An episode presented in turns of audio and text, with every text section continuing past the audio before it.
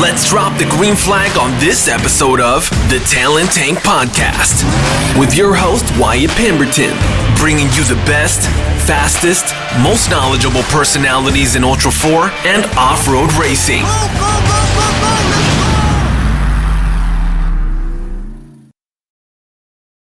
This episode of the Talent Tank brought to you by three amazing partners Custom Splice Off Road Recovery Equipment, Brannick Motorsports Custom Machine, and Magnitude Performance, a massed motorsports company. Enjoy. All right, all right, all right, all right. Here we go. The Talent Tank back in session right here. This episode, we've got two more left this uh before we hit summer. I know that seems uh like the spring is just blown right by, but it hasn't. We've been stuck in our houses, most of us, some of us, none of us. Some of us have been working on the phone, on the Skype the reason why you guys dialed in today, we've got none other than uh, the number two top epic moments in Ultra 4 history. A guy by the name of Rob Usnick, guy I call my friend. Rob, how are you? Wyatt, good. Thank you so much for having me on the show, man. And I'm excited. I'm excited. I'm a huge fan of the show. I'm a huge fan of you. And like you said, I think we've been doing a group text between you, between me, you, and the Kansas boys since what I don't know, eight or nine years now. It's been a long time. It's been a very long time, and I'm gonna have to let you let you down on this. Um, you are you're in the U.S. Virgin Islands right now, right? You're in St. Thomas. Yep, St. Thomas and the Virgin Islands. You do not hold the record for the longest interview distance from Houston, Texas. That's uh, Chris Bowler still has that, but he was in Poland when we did his interview. Yeah, and I'm pretty sure he's wearing a jacket too, and we don't wear jackets down here unless they're rain jackets. And you also don't wear full hats. You only have a half a hat. Yeah, half a hat and half a shoes because all he wears flip flops. oh yeah, man. How long have we known each other? 08, 07, 09? No. Yeah, back the early days, and you know, with Kelly and Matt. Matt was, I think Kelly might have been first because he came out the Fayetteville. You know, we're all we're all part of that early day pirate 4x4 crew and kelly was buying some I, I don't know like a big tug or something from fayetteville. He bought an airport tug or an air force tug and we're talking about kelly kaiser and you know he's a Paola, kansas guy same hometown as, as miles haskist. Yeah black sheep 10 from pirate way back in the day. Yeah like that was like 2005 you know so it's been a minute and then you know through you know we all had our internet friends on pirate and then we started racing and then we all you know just linked up. And i and really kind of going back to some of your first episodes and i've heard you talk about it quite a bit was you know king of the hammers and vegas arena was what really brought all of us together in those early days. And exactly for jonathan terhune those were inflection points for so many people in rock sports and going fast Oh yeah. Oh, definitely, definitely. Well, Kelly met you, Kelly Kaiser. He drives out to it, was Fort Bragg, right, North Carolina, where yep. you were stationed at the time. You were in the military. He drove out there. He met you. Set yeah, and you guys, you guys were online boyfriends, right? I mean, Pirate Four x Four. I think he put out a post like anyone live in this area, and you chimed up and said, "Yeah, I, I do." And so he flanges up with you, and then when we go out to King of the Hammers, you guys reconnected. We get introduced to you, and then now like I said, I think 12 years later, I, we have a date, we have a text stream that you and I are on almost every day. Oh yeah. I mean, and I was deployed in Afghanistan on through 14 and 15 and we were still texting the same group. It's, it's insane. Actually. It's like the from like, you know, from hell. And, and just recently you just did your, and we're going to talk about that as one of the, one of the best, craziest, most recent stories is you just drove your uh, your boat from Panama City Beach down to St. Thomas. How many days on the water? 16? 14? 18. 18. You know, it's funny. It's funny because my roommate from Panama City Beach, who interestingly enough is my girlfriend's ex-husband's friend, um, he's a roofing contractor. And I was like, Clark, we could run it hard, do it in four days. We'll take it easy. It'll take eight. Well, it took 18. It's crazy but no, it was a good trip. We had a, we had a good time, and we'll we'll dive into that here in a bit. So here we are today. You're in St. Thomas Virgin Islands. Tell us what you do down there. You know, I'm just gonna tell you the whole story. you know, the army nowadays and the military as a whole, because, and I think the army probably has takes the biggest brunt of it with like homeless veterans. And, you know, if you see a homeless vet, since the army is the largest branch, most people just default that it's a soldier from the army. So when I got out of the Air Force in 97, it was pretty much like, all right, there's a door, you know, see you later. Well, nowadays, there's like a process to get out. If you do four years and get out, or you do, you know, 50 years and get out, they make you go through all these classes. And for for the guys like me who did 26 years, they're not that worried about us. There's a couple mandatory classes, but if you're a 24 year old kid and you get out on your first enlistment, they make you go through all those classes. And some of those classes are like, here's your resume, come in in a suit. Now you're going to do a, you know, you're going to do a, a, a fake interview and go through the interview process, you know, because they, they care. They, they want to make sure that you're ready. And for us, it was like, all right, retirees, uh, you guys good? You know, thumbs up, thumbs down. Well, I was in one of these classes, and the lady said, and remember, remember Wyatt, by this time, I'd already had, already been running my own charter boat in Panama City Beach. Actually, we ran it in Key West, Destin, Fort Walton Beach, and settled at Panama City Beach. So I'd already ran the whole year, you know, with my own boat, my own business, my own customers, you know, yada yada yada. And this lady who's teaching this class says, All right, guys, hey, we got like 20 minutes left. Just go on this website. And it was like Indeed, like Indeed.com, and look at what you're going to do when you get out and compare the salary to other parts of the country. You know, police officer in Houston, Texas versus, you know, a police officer in Paola, Kansas. You know, just to see the same job, different salary. So I was like, all right, I'll play your game. So I typed up in charter boat captain and what do you know? Ocean Safari pops up. So I semi, you know, must be able to run 37 foot center consoles, be great with customers, and be able to catch fish. And I was like, well, all right, well, I can do all that stuff. I've been doing it. So I attached my resume and sent it. And within 30 minutes, the owner, Mark Blackburn, sent me a text or an email. He's like, hey, Rob, this is Mark from Ocean Safari. Um, I got your resume. Let's plan on talking this afternoon. And I was like, replied back, like, yeah, no problem. After five Eastern time's great. So he called me, and in the meantime, he had gone through fishingbooker.com with my Facebook page, you know, my Jessica Scholes fishing charters, looked at reviews, looked at pictures. He stalked you, right? He stalked.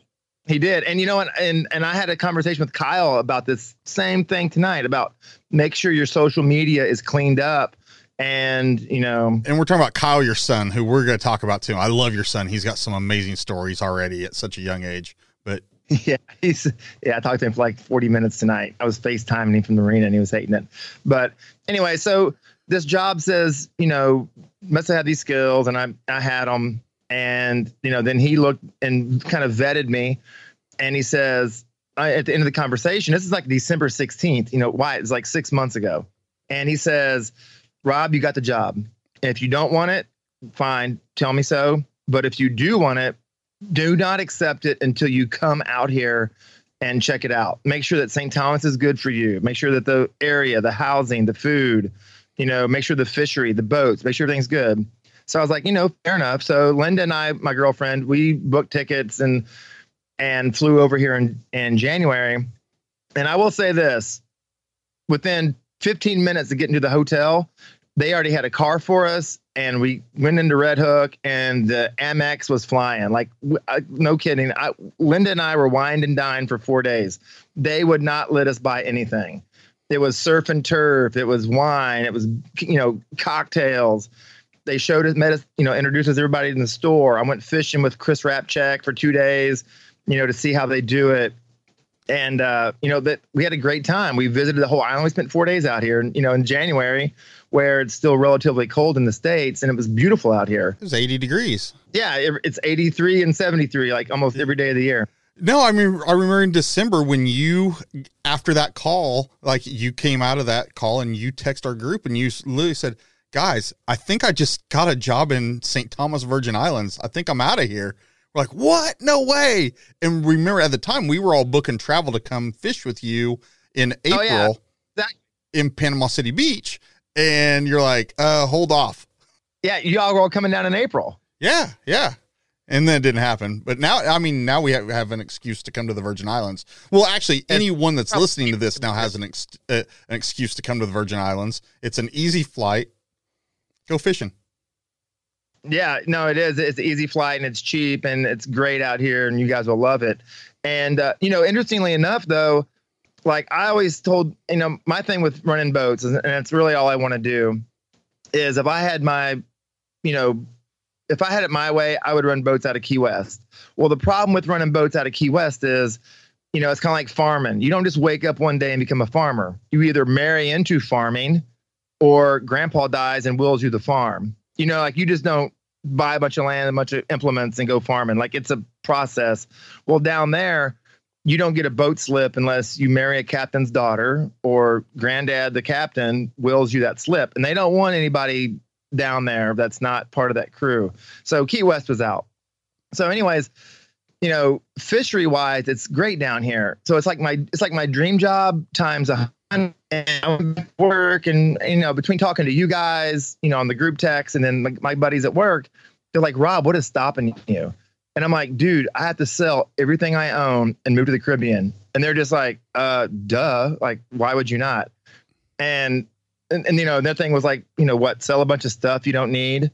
You know sell it go out there. If it doesn't work out come back and buy a bunch of stuff you don't need. Right. It's easy to do. And when i put it like that it made a lot of sense and you know, and it's funny because when I was in recruiting, I was a special forces recruiter for a couple years, and I'd tell these kids, it's like you don't want front porch stories when you're 75 years old, sitting on the front porch, drinking your sweet tea, you know, saying I woulda, shoulda, coulda.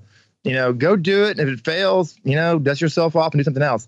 So I told Linda, you know, long story short, it took me like a week or two before after I got back before I called Mark at Ocean Safari and said, I'll take the job because it was a big decision. So it happened though. job and then came out here and I, I, sold my charter boat in January. The dude bought my charter boat. Dude bought all my tackle.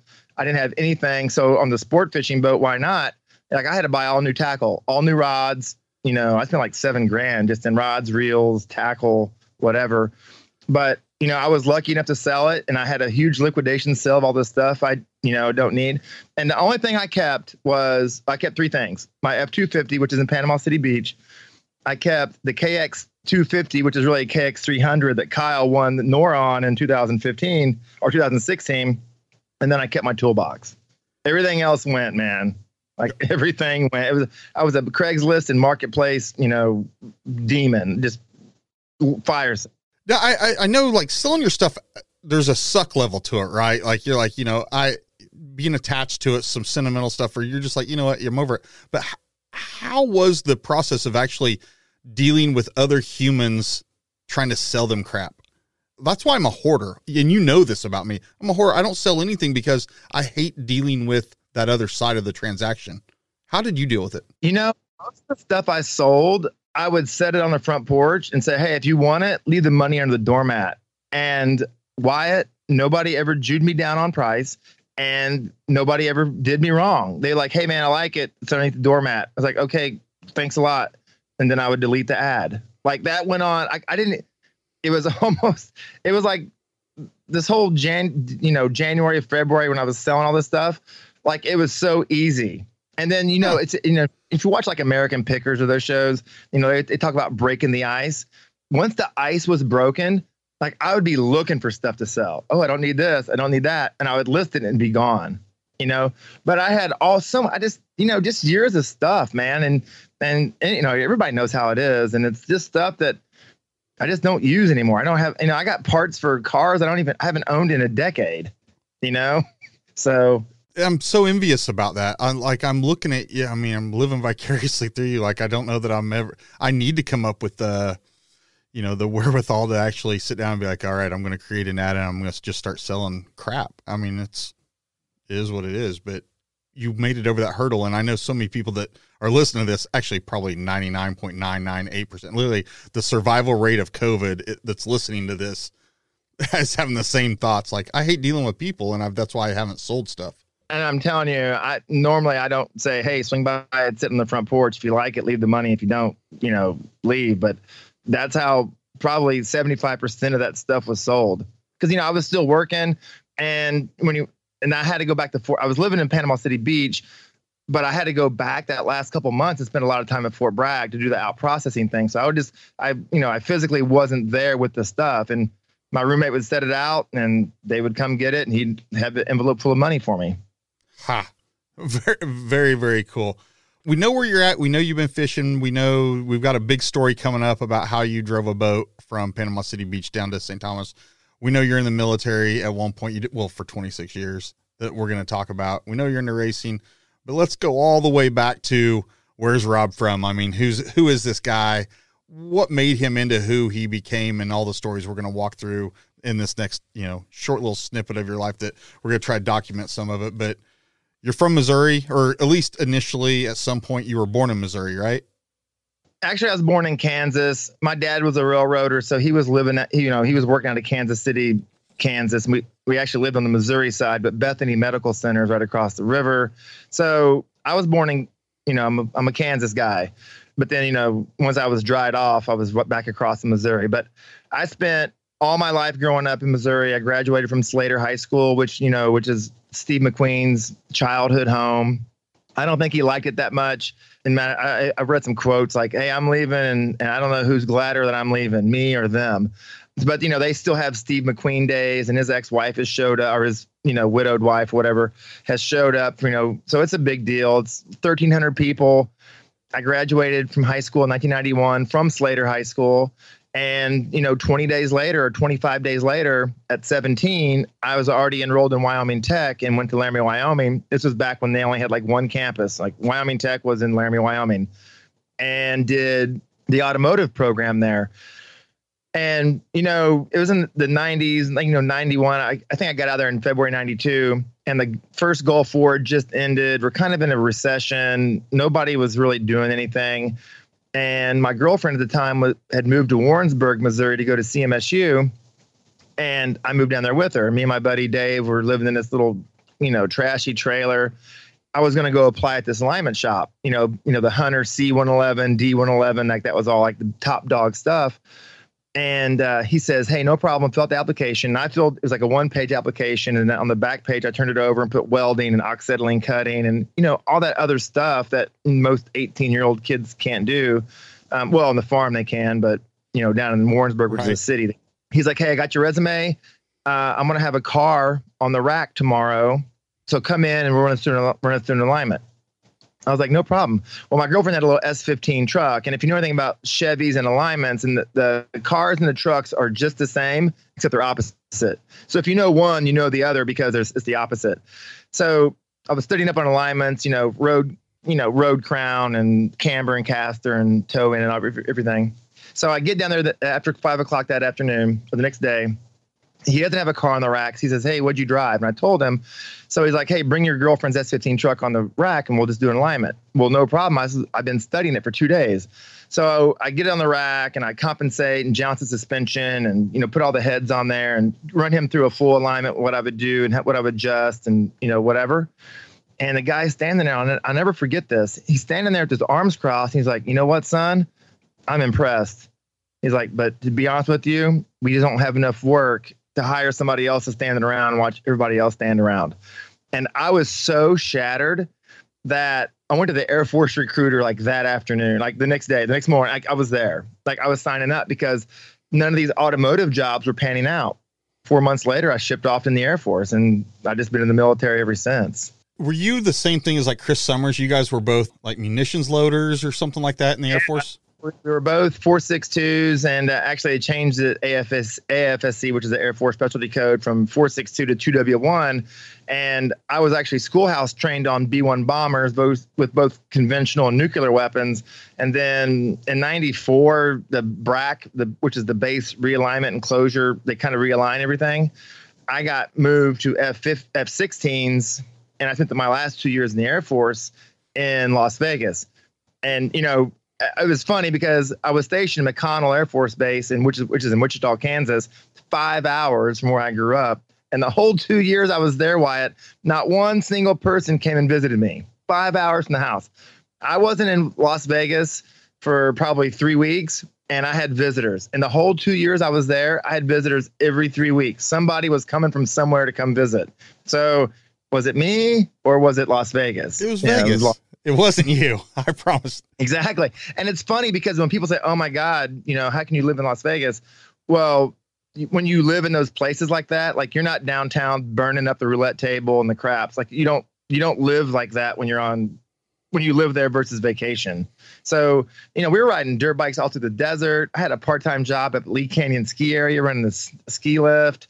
There's so much more to do once you get out, you know, away from downtown and the strip Was that kind of where you found your love for the desert? that was the first time I'd ever been in the desert, and it totally blew me away.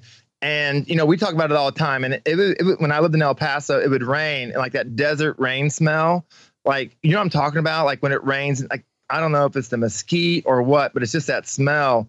And like I will never forget that smell. And my first time I ever, you know, was been around that was in Las Vegas in the desert out there. And you know what I liked about it the most, being from Missouri, and, and, and you can relate to this, you know, growing up in Kansas and even in Texas too. Like we don't have public land like that. Like there's just you can't just go Not at all. you can't. You got to go through a gate. Somebody owns it. You're trespassing.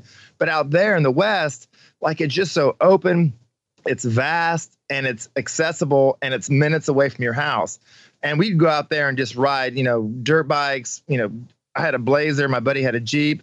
We would take the desert all the way from Vegas to Lake Mead, and then you know start a fire and drink beer, and then hang out that night, sleep, and then come back. Like there was just so much to do, and like that was like my first real experience of like just loving the desert. So you're in the Air Force at this point. They never deployed you anywhere though, right? You stayed stateside your entire time with the Air Force. Yeah, you know, it was 92 to 96 or 93 to 97 or whatever it was.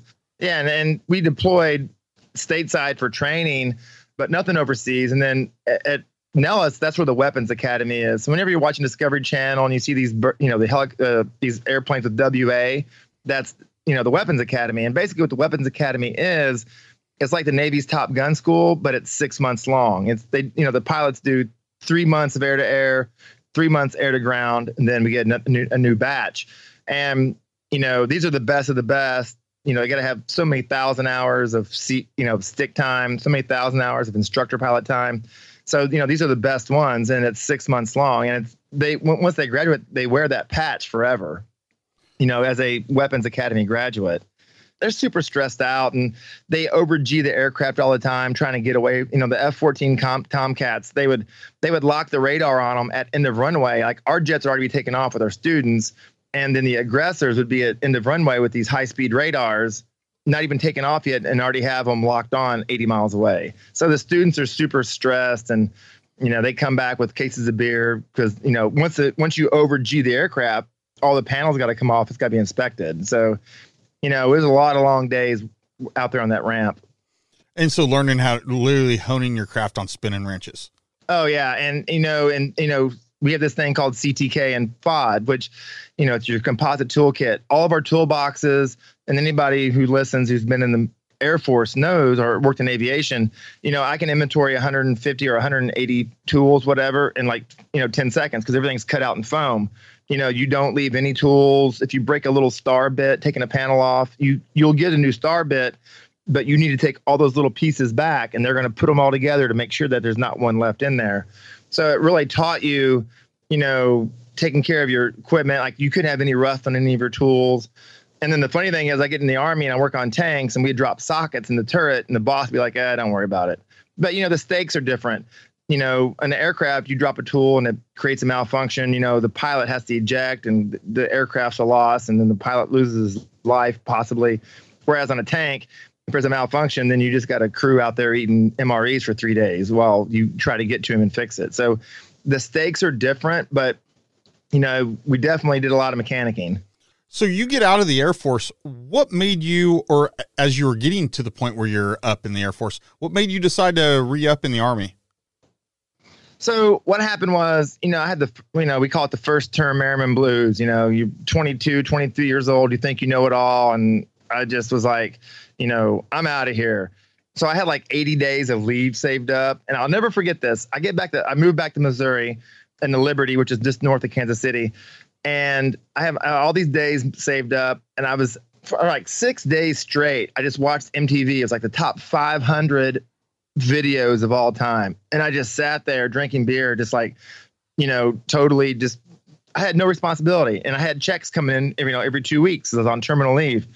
Well, the number one video was like Guns N' Roses, like November Rain. And I just like, oh my God, I just wasted five days of my life for nothing.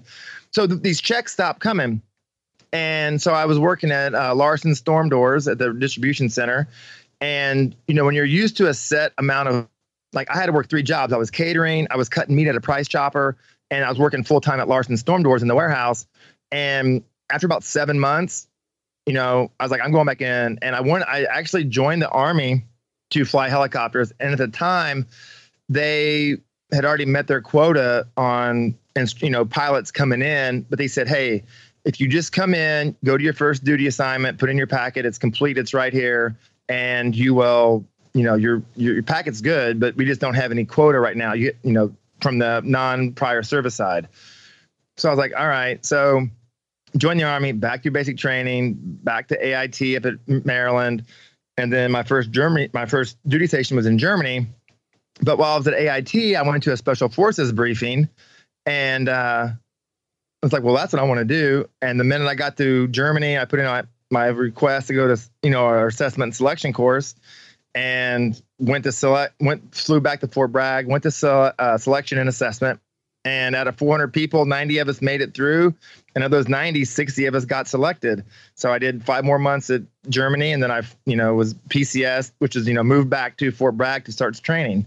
And then I've, that's what I've done since 2000 and then we met you somewhere, you know, not too many years after that. When I first met you, you you were special forces at that point, army, and mm-hmm. and I think you were bouncing back and forth. Now, so talk about some of the some of the detailed things that you you were doing, like your training, like because I know you were spending time like once a year. You would be in Key West doing dive training, boat operating, yeah, no, I, I, know what you're saying. Like, you know, and it goes back to the desert, and we're going to come back to the desert too. And it comes back, you know, when we talk about KOH and Baja and everything else.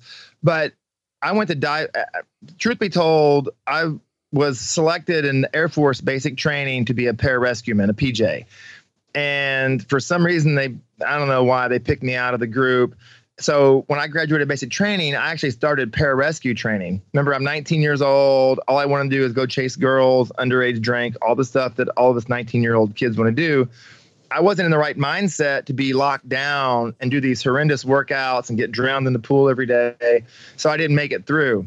So fast forward when I'm in special forces, back in the qualification course in Fort Bragg, the opportunity to go to scuba school came and I, I saw the skeleton in the closet of this this training that I did that I didn't complete. So you know they train us up, and we you know our dive school is in Key West. So I, I went and I graduated, no problem. I, you know, I couldn't do it at 19, but I could do it at 29. And that's, you know, physically not much different, but mentally that's, you know, I already had two kids. I was married. You're, I was in a different headspace. At some point, we went back as an instructor to that school, right? actually the, there's two things. You, you don't just go to scuba school. You have to like go through a pre-training. We call it pre-scuba or pre-cdqc the course is called the combat dive qualification course.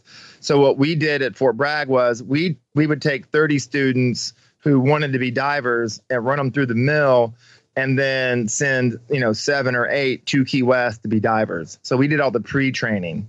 Okay. And, and is that where you would send uh you know videos of uh you just taking the water hose to a kid's head. like, oh yeah, yeah. You know, you're not going to drown on the pool deck, and they're doing flutter kicks, and their mask is full of water, and all this. You know, they're called stress activities. First, Wyatt. Okay, they're called stress. They're called stressors because anybody can do anything in perfect situations. So now let's start taking away some of your comfort items, like I don't know, the ability to breathe, the ability to not be able to open your eyes and see. So we have to introduce them all this stuff that way when they get to key west they're already used to it. They know how to handle their body and you know they can handle the stressors and actually you know let those guys at key west take them to the next level. And so that's this is something that absolutely fascinates me is how much of that that you know you as a friend of mine how much of that that you've gone through and then how much of that your your mind is mentally prepared for which is then you've been able to pull back on that knowledge from events in the desert where you've broken down or events in NORRA where you've literally had to repair, repair, triage, repair, repair, triage to get to the finish line. Like it's it's very goal oriented. You're right. And some people I've been asked about some of that stuff. I went to dive school at 29, then I went to ranger school at 39. So I did everything kind of backwards what people normally do. And I've been asked like does your military training help you do like this in this endurance motorsport stuff? And I was like, honestly, quite the contrary because the stuff that we do in the desert like it's harder.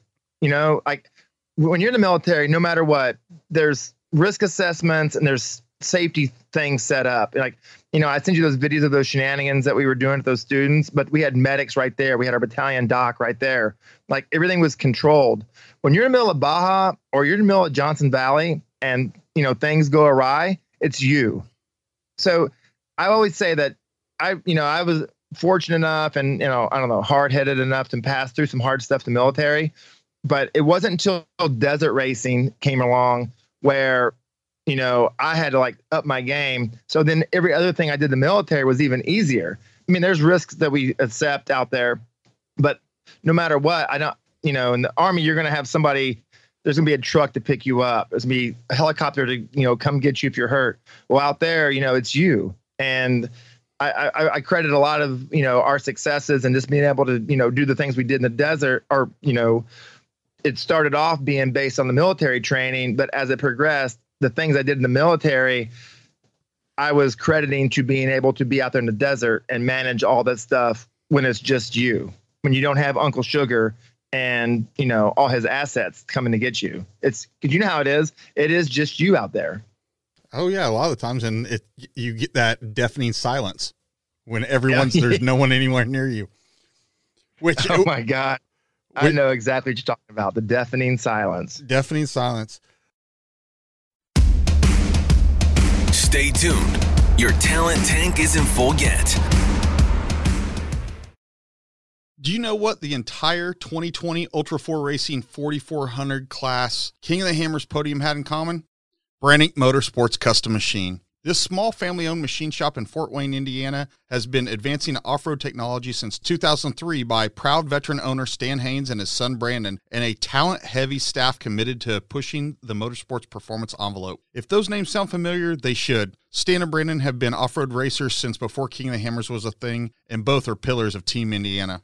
I'm always talking here on the Talent Tank about supporting those that support you. I'm struggling to think of a sanctioning body that Brannick hasn't supported in rock sports. Ultra 4, We Rock, Pro Rock, just off the top of my head. And I support these guys myself. My current daily driven pre runner Chevy has numerous one off custom pieces on it, from rear axle flanges to custom 5 8 inch lug nuts. I sent the crew at Brannick my ideas and they made them a reality. Between the Brannick lines of forged 4340 axle shafts all the way to their custom billet 300M shafts, Brannick has you covered with pretty much any custom axle shaft, any spline with no size or length restrictions. Need a rare oddball shaft for your Unimog? They have those as well. Sway bars, a large inventory of rod ends, big and small, their amazing specialized lightweight racing brakes, and unit bearings in numerous bolt patterns onto their line of custom carrier bearings and U joints in 1480 and 1550 flavors. And I about missed mentioning their amazing milled out aluminum suspension components 7075 billet aluminum links and trailing arms. If you haven't seen these, you're missing out on some very aesthetically pleasing pieces of hardware. Brannick prides themselves on quality, service, and value, proudly making parts that wear the Made in the USA moniker, no matter if it's for your daily driven Jeep, Toyota, Chevy Pre Runner, or something more serious like your Rock Bouncer, Ultra 4, or Trophy Truck, you're covered with a call to Indiana. Did I mention I've met a land speed racing team that runs Brannick axles at over 300 miles an hour? Yeah. To ensure you eliminate your downtime while recreational wheeling this weekend, reduce your time in the shop turning wrenches on repairs, or looking to put your race car on the podium, call Stan and Brandon at Brannick 260 467 1808 or on the web at brannickmotorsports.com. Brannick is a full service machine shop that can handle everything from one off to production runs. If they don't have it, they can make it. Now, back to the show. So you've done a lot of training in Fort Bragg. You've done a lot of training at a bunch of places. They've sent you, They've bounce you around the world, and then they deploy you. You got deployed in 2014. I remember this when when this all went down. You were a regular racer up until this point, and then the, Uncle Sam sent you to Afghanistan. Yeah, I had a couple of good jobs. Like we deployed, like right when I got out of the Q course, and you know was an actual SF guy. I within one week I was in Afghanistan in 2003, and then we came back for six six months, and then we're gone for eight, and then we were you know back for six months, and then gone for eight again. Well, you got to remember the whole time I've always been into four wheel drive trucks. I think my pirate membership number is like 3,000. I think they're over a 100 and some thousand now. So, you know, I was a member since 2000, 2001, and I've always, you know, worked on stuff and built trucks. And in the meantime, when we were coming back on our breaks, you know, I would take my bug, or, you know, my little Zook and do something to it. And then that morphed into the buggy.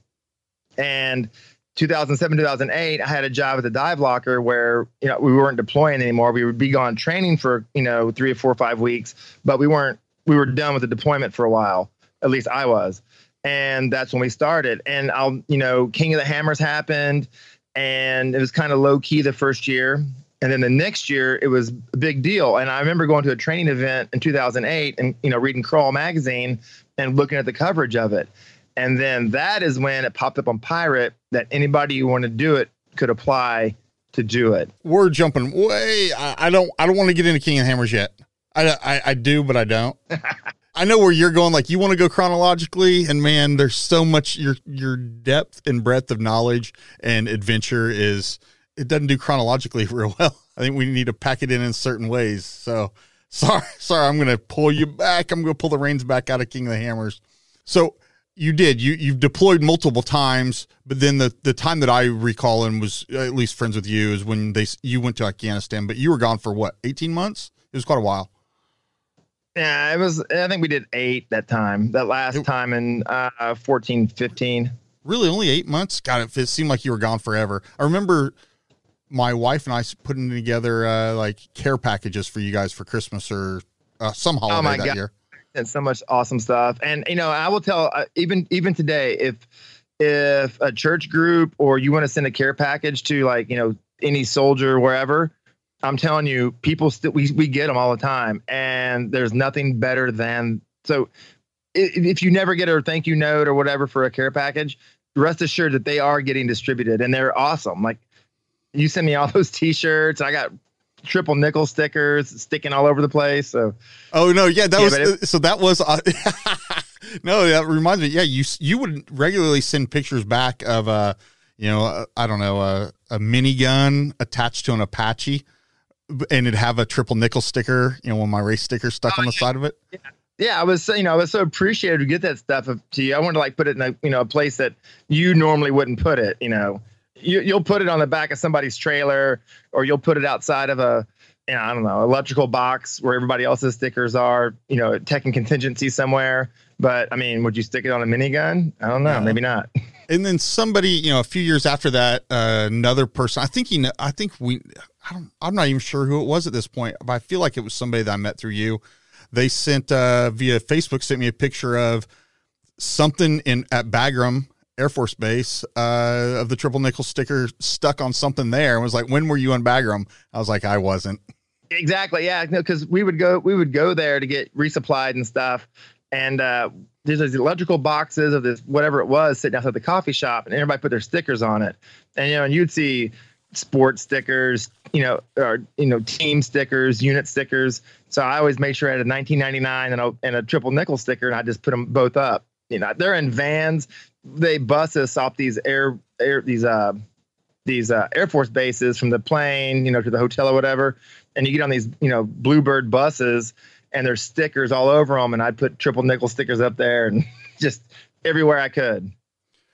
And speaking of the stickers, so in 2010, I'm I'm headed out to Bonneville, and we're going out to Land Speed Racing. We're heading out to Salt Flats, and we took a different route and it wasn't a route I'd ran before and it was a route like up through Moab from Houston, you know, going going kind of through the Four Corners area up through Moab and uh and then from Moab to get to Salt Lake City, it's a little interesting and there's not a ton of gas stations and I don't know, at one point we crest, you know, some amount of mountain and realize, you know, I'm on fumes in the diesel and so I'm just hoping that this downhill that at the bottom of this downhill, like 40 miles of downhill, that there's hopefully a gas station down there somewhere.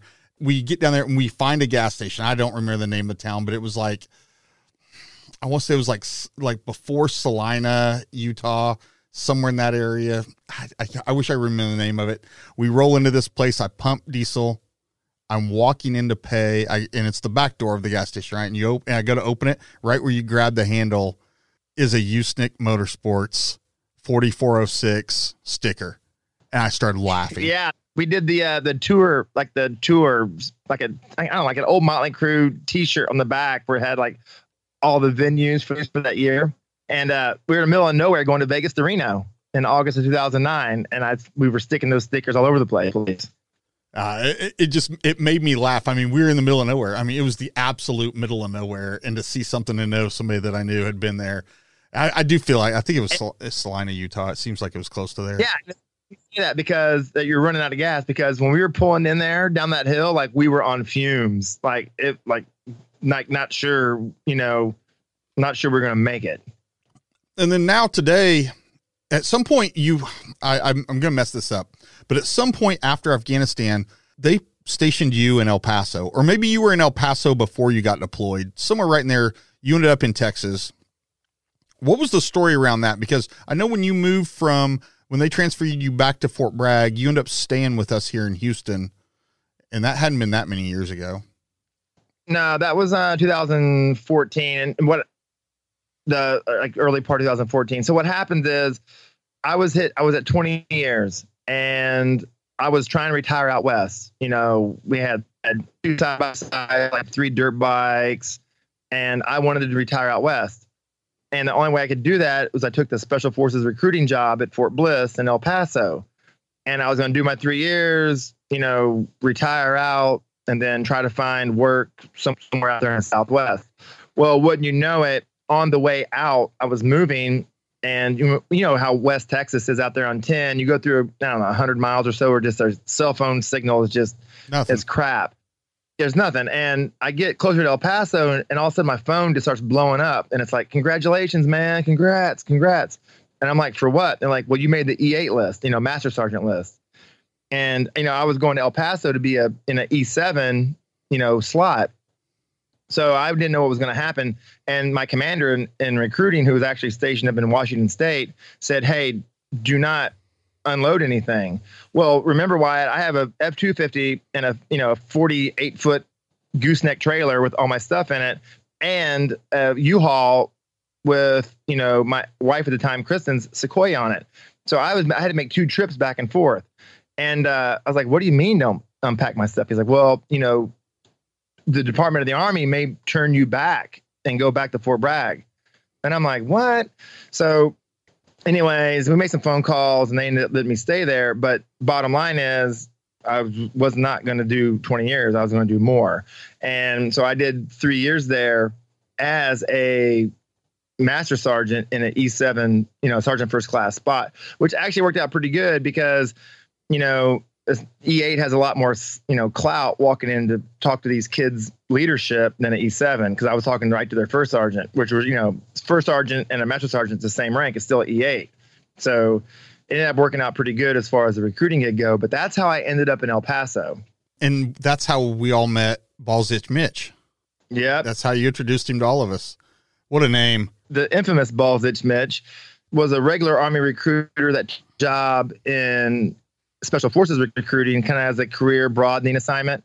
And he ended up being my, you know, my station commander. And I ended up meeting him. The first time I met Mitch was out at King of the Hammers. Him and uh, you mentioned him earlier, but we actually didn't mention him in full name. Uh, Matt Jabnasty Enix.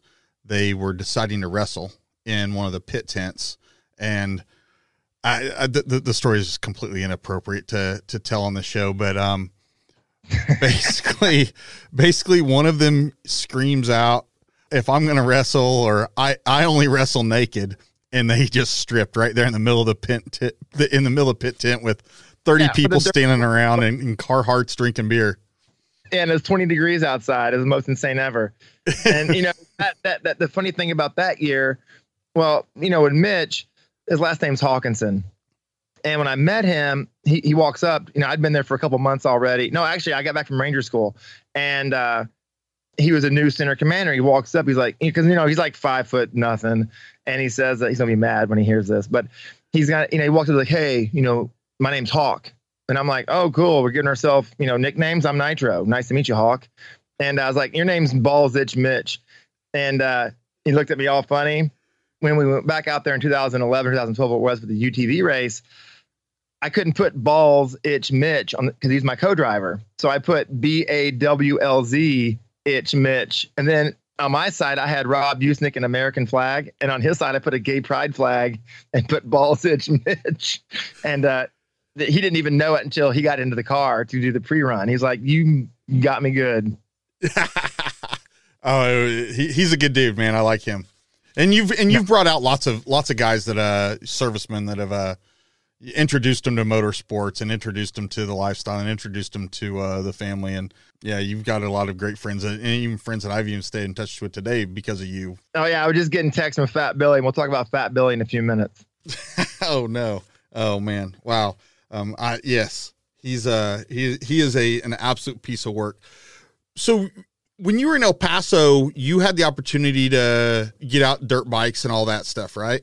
Well, yeah. I mean, you know, West Texas is that it's on the cusp of, you know, what's the Southwest, and there's not much private property like there is, you know, like what I was used to, you know, growing up in, you know, Missouri and then even North Carolina. I think we had like two. They closed Tellico down, so then we had Uwharrie, which I think has a total of 16 miles of trails. So I get to El Paso, and Kyle and I could literally within 20 minutes load dirt bikes up and be down the street in the desert and ripping. And on a Saturday morning, we could rip all the way to Las Cruces. I'd have a beer, he'd have a Coke, and we could rip back and have everything on the trailer, back of the house, washed, cleaned up by noon on a Saturday morning. Like it was just, you know, there was so much great riding and, you know, I don't want to say public land per se, but are just like it's open it's open out there. And it's you know we see the border patrol and we let them know that where we're going you know and they'd be like yeah no problem.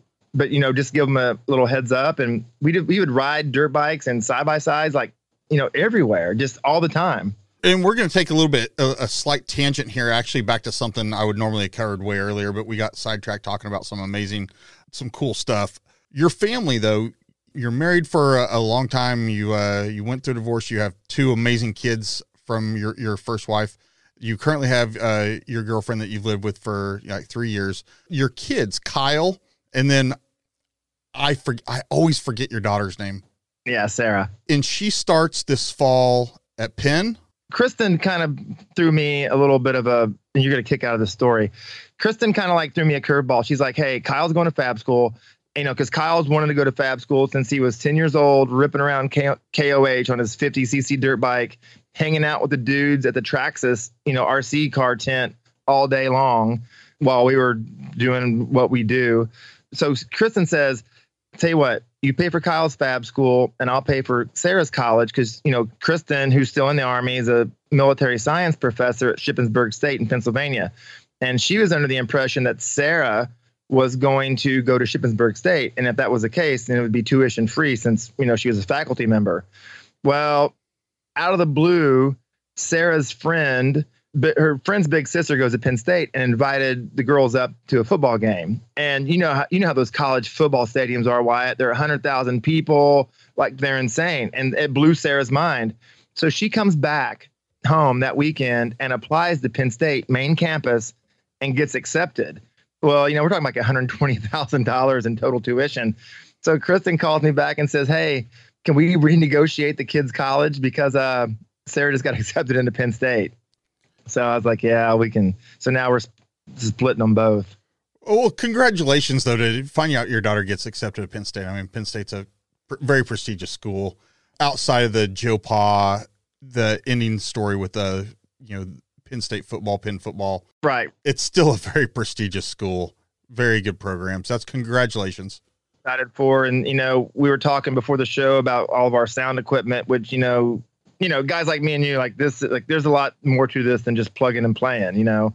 But she's actually going to be a sound engineer, so she'll be used to like, you know, meters and meters of knobs and dials and cords and cables to, you know, to produce music and and all that stuff. Yeah, that's uh I mean, it it takes some love, like right, and it takes some hard knocks. Like I'm more power to her. Like I'm I'm not an audio engineer. I mean, I've kind of developed into something of one, like a like I'm better than a hack, but certainly not super qualified. Somehow we managed to get through. And then you're the same way, which I don't uh, you guys listen. Rob has his own podcast. Like this whole conversation that happened last summer, you know, last spring leading into last summer, where I was thinking about doing this whole show, the Talent Tank.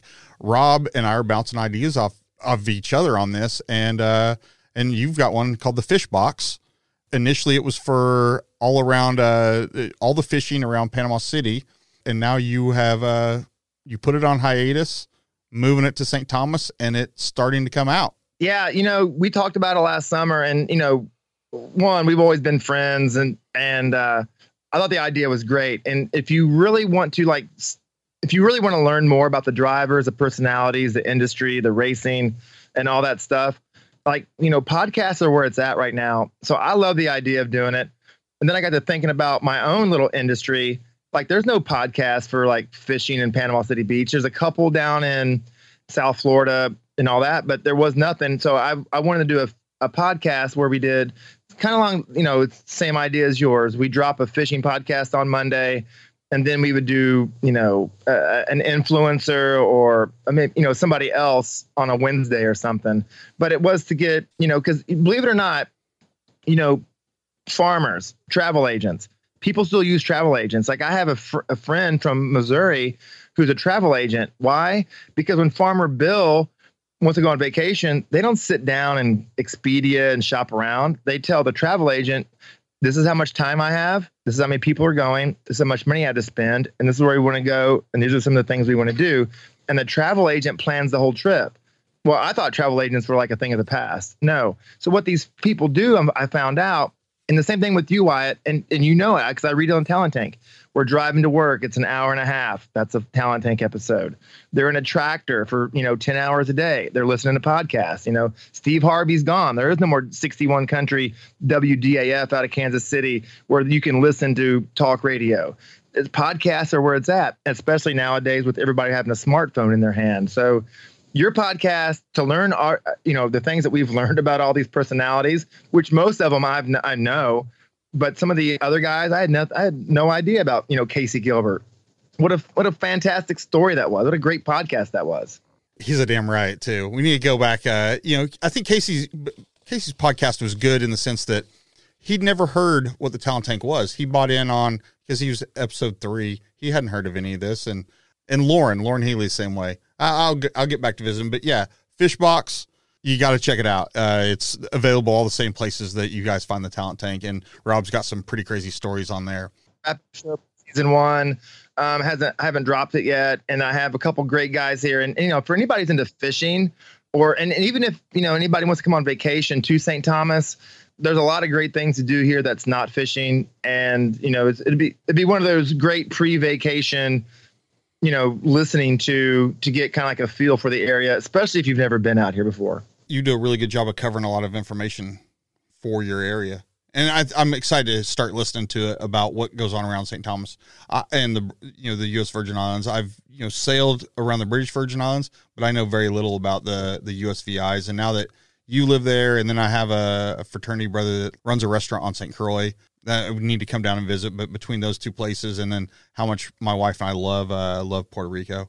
I mean, I absolutely love it there. So the part of the world that you're living in is something that is an area that I really enjoy spending life and uh, aspire to one day be able to have sit on a porch and tell those front porch stories in that area. Yeah, it's a great place. Yeah, I want to circle, you know, not even circle back, but we we started talking about Kyle. Kyle, I remember him, you know, on the lake bed. He's, you know, kind of like a Cody Knoll, you know, uh, uh, you know, growing up, you know, seeing those guys that when they were kids running around the lake bed during King of the Hammers, Kyle was one of those boys. And then he did. He aspired to go to fab school. So he started fab school this semester, right? First of the year. He's supposed to start in August and then it got moved to September. And then they didn't have something happened. They started in November. So started in November and you know, he's he's ate up with it. Like that's I mean, you know how it is being a kid of, you know, you watch dad build stuff and, you know, and I'm kind of like a hack. I really wasn't schoolhouse trained on you know, metal fabrication. Just kind of bought a JD squared, red Bender's bend, you know, bending tube 101 on Pirate back in 2000, whatever, three or four.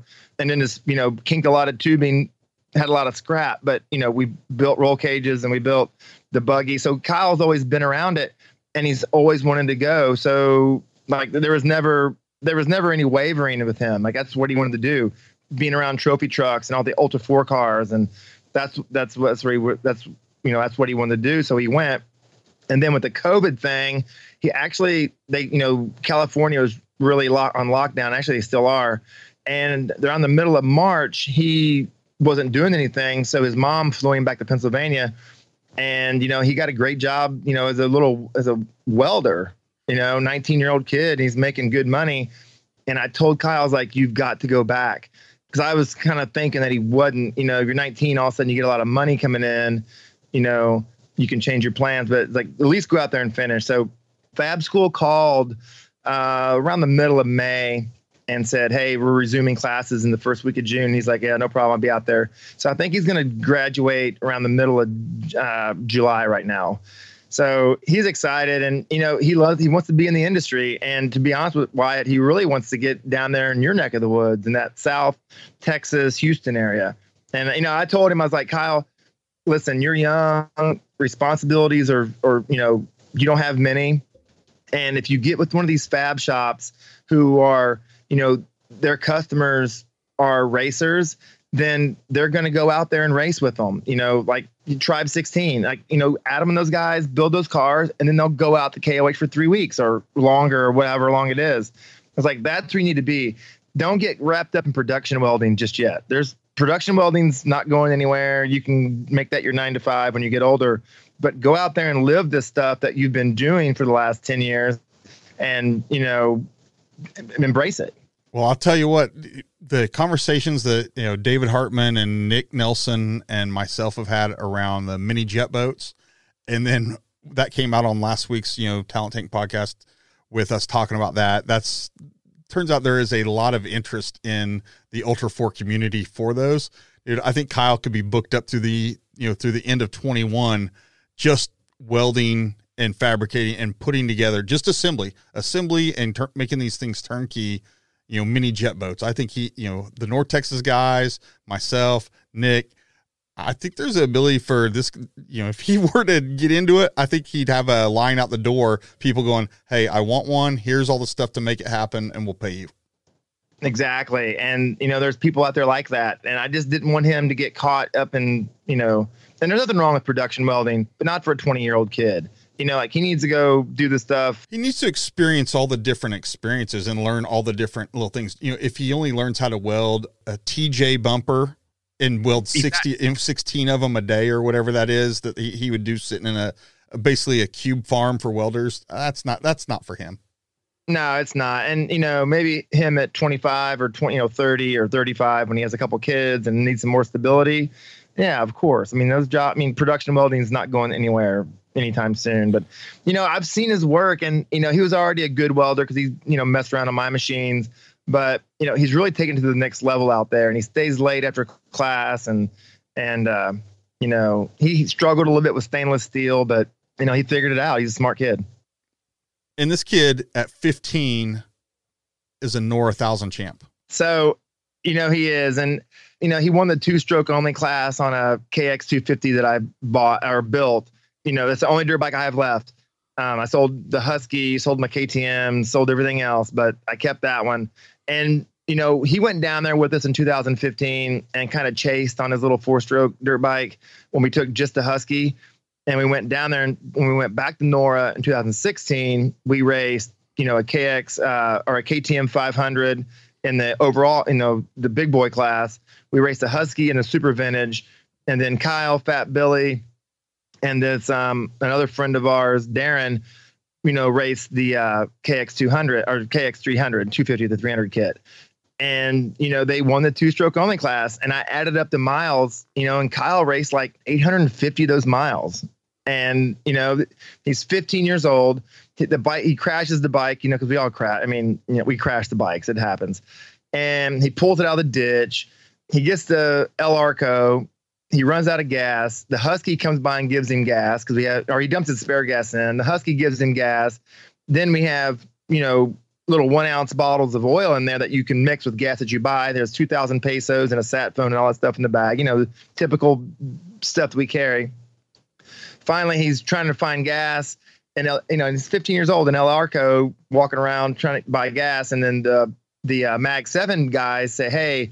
The pits down the road. Well, that's the other thing. We had it all scheduled out, and the pits were supposed to be 50 to 60 percent of that day of that leg's miles, and they weren't even close. And I knew Kyle was in trouble because it was 150 150 mile stage or whatever, and uh, I knew when I went past. No, it was a 130 mile stage. When I went when when I got past 90 miles, I I still didn't see him. I was like, well, Kyle's screwed. Like I'm, you know.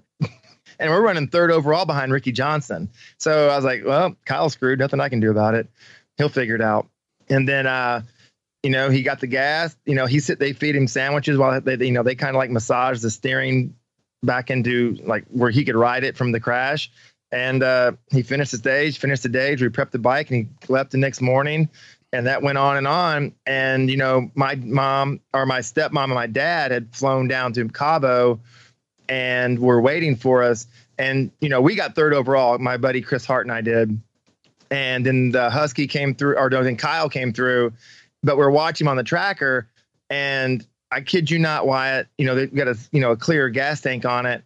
If that race would have been two miles longer, he would have been pushing that bike because he literally had about five ounces of fuel in that you know three and a half gallon gas can on that or gas tank on that dirt bike. So you know, we had it's kind of like Captain Ron. Well, we're there. How do you know? Because we had just enough gas to make it, and we're out of gas.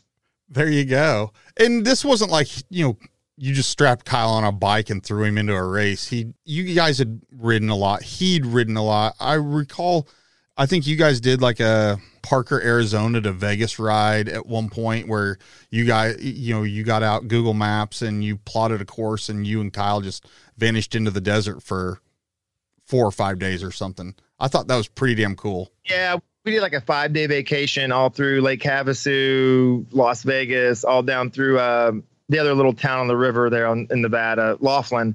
And, uh, you know, Kristen and Sarah would drop us off and we would just ride. And we spent like, you know, we rode for three days straight, just all through the desert. You know, and Kyle's, he's been on dirt bike since he was four years old. So, you know, he's definitely no slouch with the dirt bike. The only thing he's not that great at is motocross.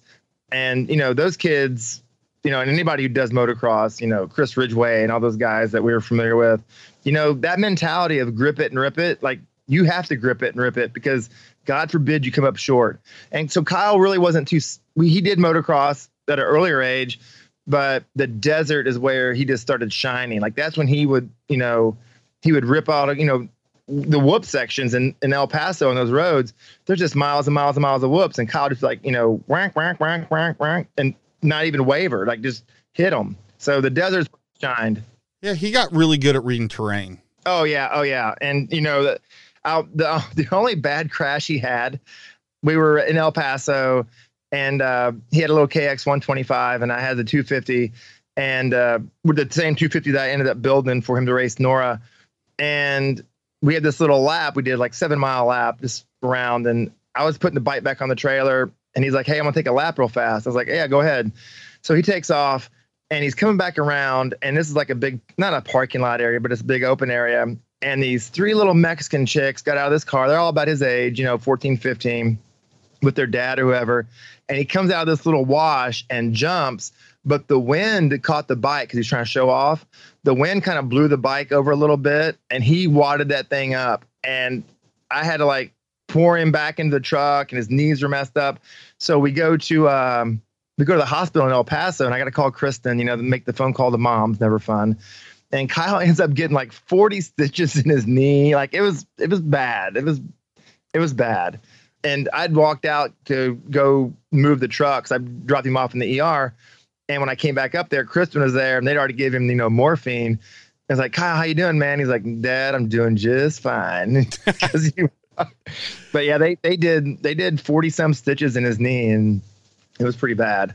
Now, didn't he have a dog like bite him in Mexico, like while he was riding? Oh no, that's when we were coming back from uh we were coming back in 2015. I you know, as a Steve McQueen fan, all I wanted to do is ride wheelies on the beach like Steve McQueen. That dog on the beach, they wanted to play with him, like they wanted to play. They would chase you. And then once it once the bike stopped, like if you just stopped, then they would surround you with their tails wagging, you know, but then you take off, they would go back into attack mode.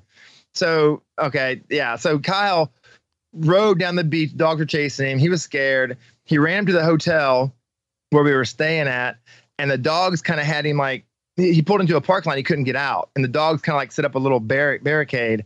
Finally, me and Billy went over there and got the dogs out of the way. And Kyle ripped down in front of that hotel and went right down the beach, 10 feet from the outdoor seating area, and uh, just dusted everybody out there eating.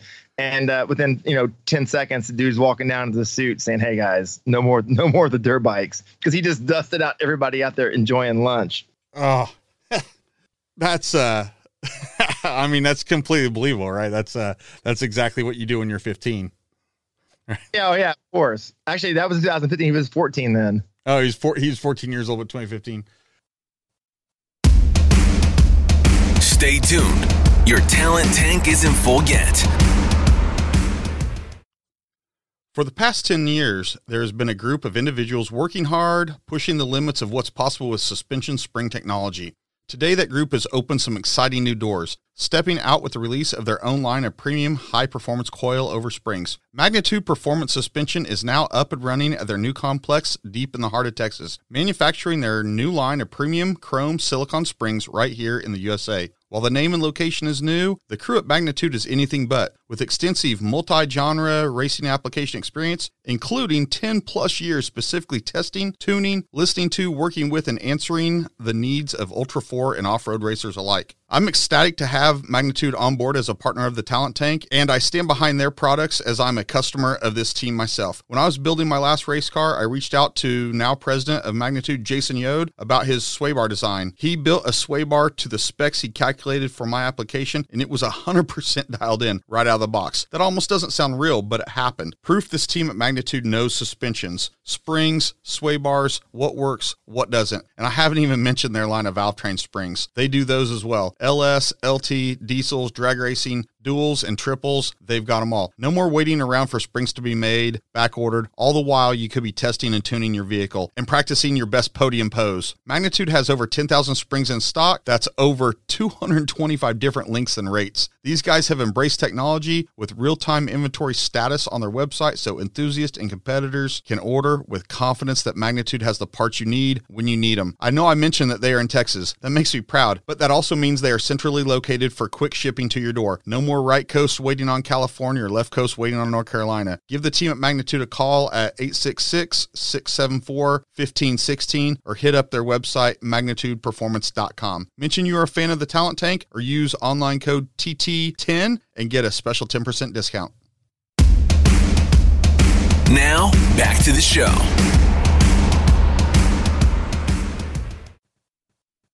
So let's jump back to uh, you and motorsports and like I know you when you were in, at Bragg, you were into off road. I mean, obviously you've been on Pirate since 2000 2001.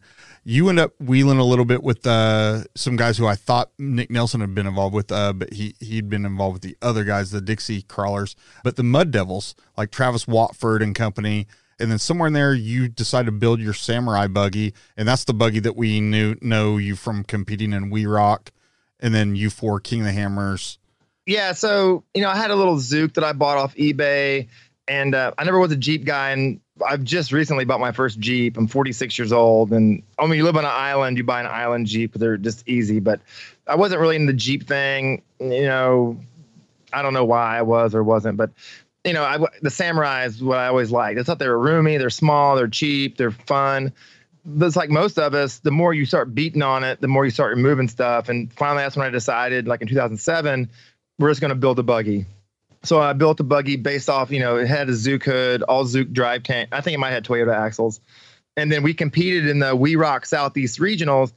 And, you know, the, the Zook was like, you know, 100 horsepower, 42 inch sticky Iroks, you know, a 6.5 to 1 transfer case, had 529s and ARBs it, it was a rock crawling machine. And, you know, we ended up winning that little series. But Travis was coming down there, you know, Greg Stone, you know, the Mud Devil guys. And then in the meantime, the Mud Devil guys were actually hosting races. They were doing these little races up there, like club members and you know twenty five dollar pot winner take all or whatever it was. And the summer before I built the buggy, I was in my little ca- snow camouflage Zook, and Kristen and I did this did this race with the Mud Devils. And uh, well, that night we had a military ball. So in the trailer was our my you know my dress uniform and her ball gown. You know, we're doing this race, got five point harnesses on, and it's kind of like a little rock crawling section. Well, the harness had rubbed her neck on both sides, like you know, gave her like these hickey marks. Well, we finished the race, had a couple beers, and then we took off for Fayetteville for the ball. Well, Kristen goes to put her gown on, and her neck is just red as it can be from those five point harnesses, you know, rubbing on her neck. But, but yeah, we did a lot of wheeling with the Mud Devils from the early days, and you know, I saw you know, you know, Jim building those buggies. Saw some of the first ones he built, and then we were racing with the Mud Devil guys up at Uwharrie when they had the uh, like the Uwharrie Fest or whatever it was when Greg Stone flipped his buggy over upside down in that pond you know, some scary time. Oh, that's right. I do remember that. I oh yeah, it was the downhill with the right hander at the bottom of it, and all you saw was the Maxxis, like two Maxxis, sticking out of the water. Yeah, there was yeah. Back, Wyatt. I mean, this is like 2007, and you know, an LS, you know, even 400 horsepower in a LS, you know, in a buggy was a lot. You know, not like it is today, but you know that was a big deal when we're all used to like you know six cylinder jeeps and you know maybe a maybe maybe a little TBI Chevy, but when the LSs came along, like that buggy was fast and and it was just loose and it was off camber and it just you know we're racing. And you know how we all lose our mind when the window nets go up and the helmet comes on and it just got away from Greg. And I will always say this what saved Greg was one we were all there fast. But two in those XRR days or the XRRA days, you guys had to do a blindfolded, full seatbelt, helmet, window net, get out of your car. Like you had to be. Then they test yeah, you fire, guys. fire, fire. Yeah, fire, fire, fire. So that's what saved Greg because he was racing with eh, you know XRRA guy, you know, with you guys, and when he was upside down in that water, he went back to his training and you know got out. I remember just seeing the picture of that buggy. Man, I wonder what he's up to these days. I haven't heard that name in yeah, I'll probably tell you what, 10, 10 that years. dude is a monster on a dirt bike. He does a lot of dirt bike riding now. Oh, that's uh that that's awesome that we bring that back up. And then in 2009, Dave put well, I mean it's fall 2008 at this point. Dave uh Dave and Jeff Knoll, they put out the uh you know the beacon or whatever about this race, right? We kind of seen it in we we knew about it from 07 the OG 12. Then we see, you know, how many guys how many guys raced it in 08? I think I should know this, but it feels like 42. 40, 42, uh, I, I want to say. 43 somewhere in there and then in 09 was there 90 was that the number it was capped at 90 but then i think like 100 raced Yeah, it was something like that. And when that issue of Crawl magazine came out that summer of 2008, like that's when like I poured over those pictures and like I was I would have my buggy halfway done. We are getting ready to do another URI race. I know it needed some work to go fast. So that's on Pirate that fall they put in the you know apply now. So I filled out the little application and then the Crawl magazine had this King of the Hammers logo and I took that to my steel cutting guy, and he cut this thing out. I don't. It was big. It, it was bigger than a.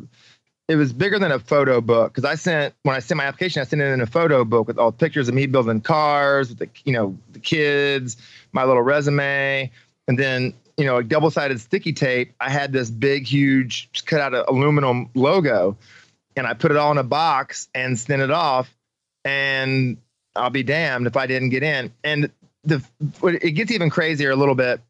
You know, Jody Everdeen, Bob Rogie, we were all racing in Mexico that following fall or in 2008 in the for the 1000.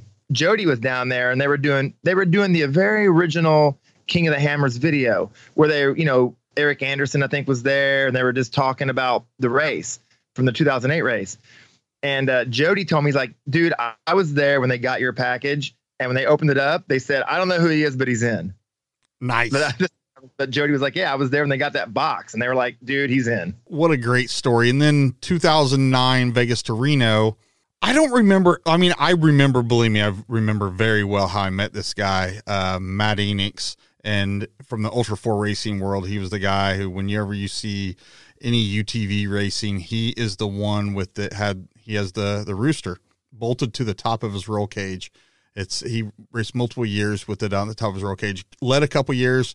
What year was the year he almost won? And then he had a flat like three miles from the finish, and uh, Mitch Guthrie ends up getting another win. 11, 12, maybe 13. It was right in there. Some, somewhere right in that window. But yeah, I remember I met Matt in Oklahoma, Disney, Oklahoma, for uh, like a King of Hammer style. It was called the Disney Challenge DC DC three or something like that. And Matt was there, and because of that relationship with him, which he's crazy by the way, and you know this, absolutely knows he's a, he's a he's a nutball. We love him, but that's why we love him is because how crazy he is. Actually, I had a 35 minute conversation with him on the phone today about just BS. But he reached out to me. He's like, "Hey man, you guys are going out to that Vegas to Reno. I, I'd like to go. I'd like to go. I'd like to go do that. And I was like, man, we don't, I mean, I wasn't controlling I, we were on that, that whole team unite deal going. He goes, man, you know, I was like, you know what? Rob Usnick is going. I'm certain he wouldn't turn down some pit help, you know? And so I paired you two together and I'm sorry about that. Like, I apologize now. I mean, what the last 12 years of you being friends with that guy, uh, amazing, right? But he shows up in Vegas. You meet him for the first time. Next thing you know, you guys are welding on your car on the loading dock at the Paris. Was that was that how it went down? He was pulling in the town right as we were, and we were going to come in on the north side. You know, because remember we drove North Carolina, so been driving for two days straight. We get out to the north side, and I wanted to go run the car real fast in the desert just because I never have, and I knew some places out there north of the uh, Nellis Air Force Base where we could do it. And Matt was like, "Hey, I'll be, I'm, I'm, I'm coming. I'll be there." Then I never met this kid before, so we get out there, we unload the, the buggy, and we rip around for a few minutes. And Matt shows up, and you know he's got his I don't know with a Duramax crew cab with the big Miller welding.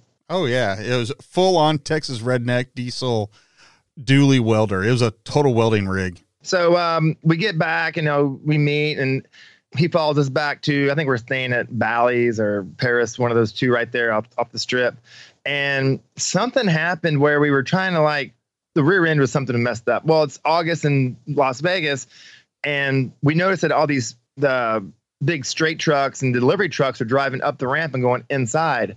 So we went over there and asked those guys, like, "Hey, you know, we're t- we got to do some work on this car. We're de- we just drove from North Carolina. We're racing Vegas to Reno. You know, it's hot as hell out here. Can we can we come in and work on the car?" And Wyatt, they were like, "Of course you can." Like, yeah.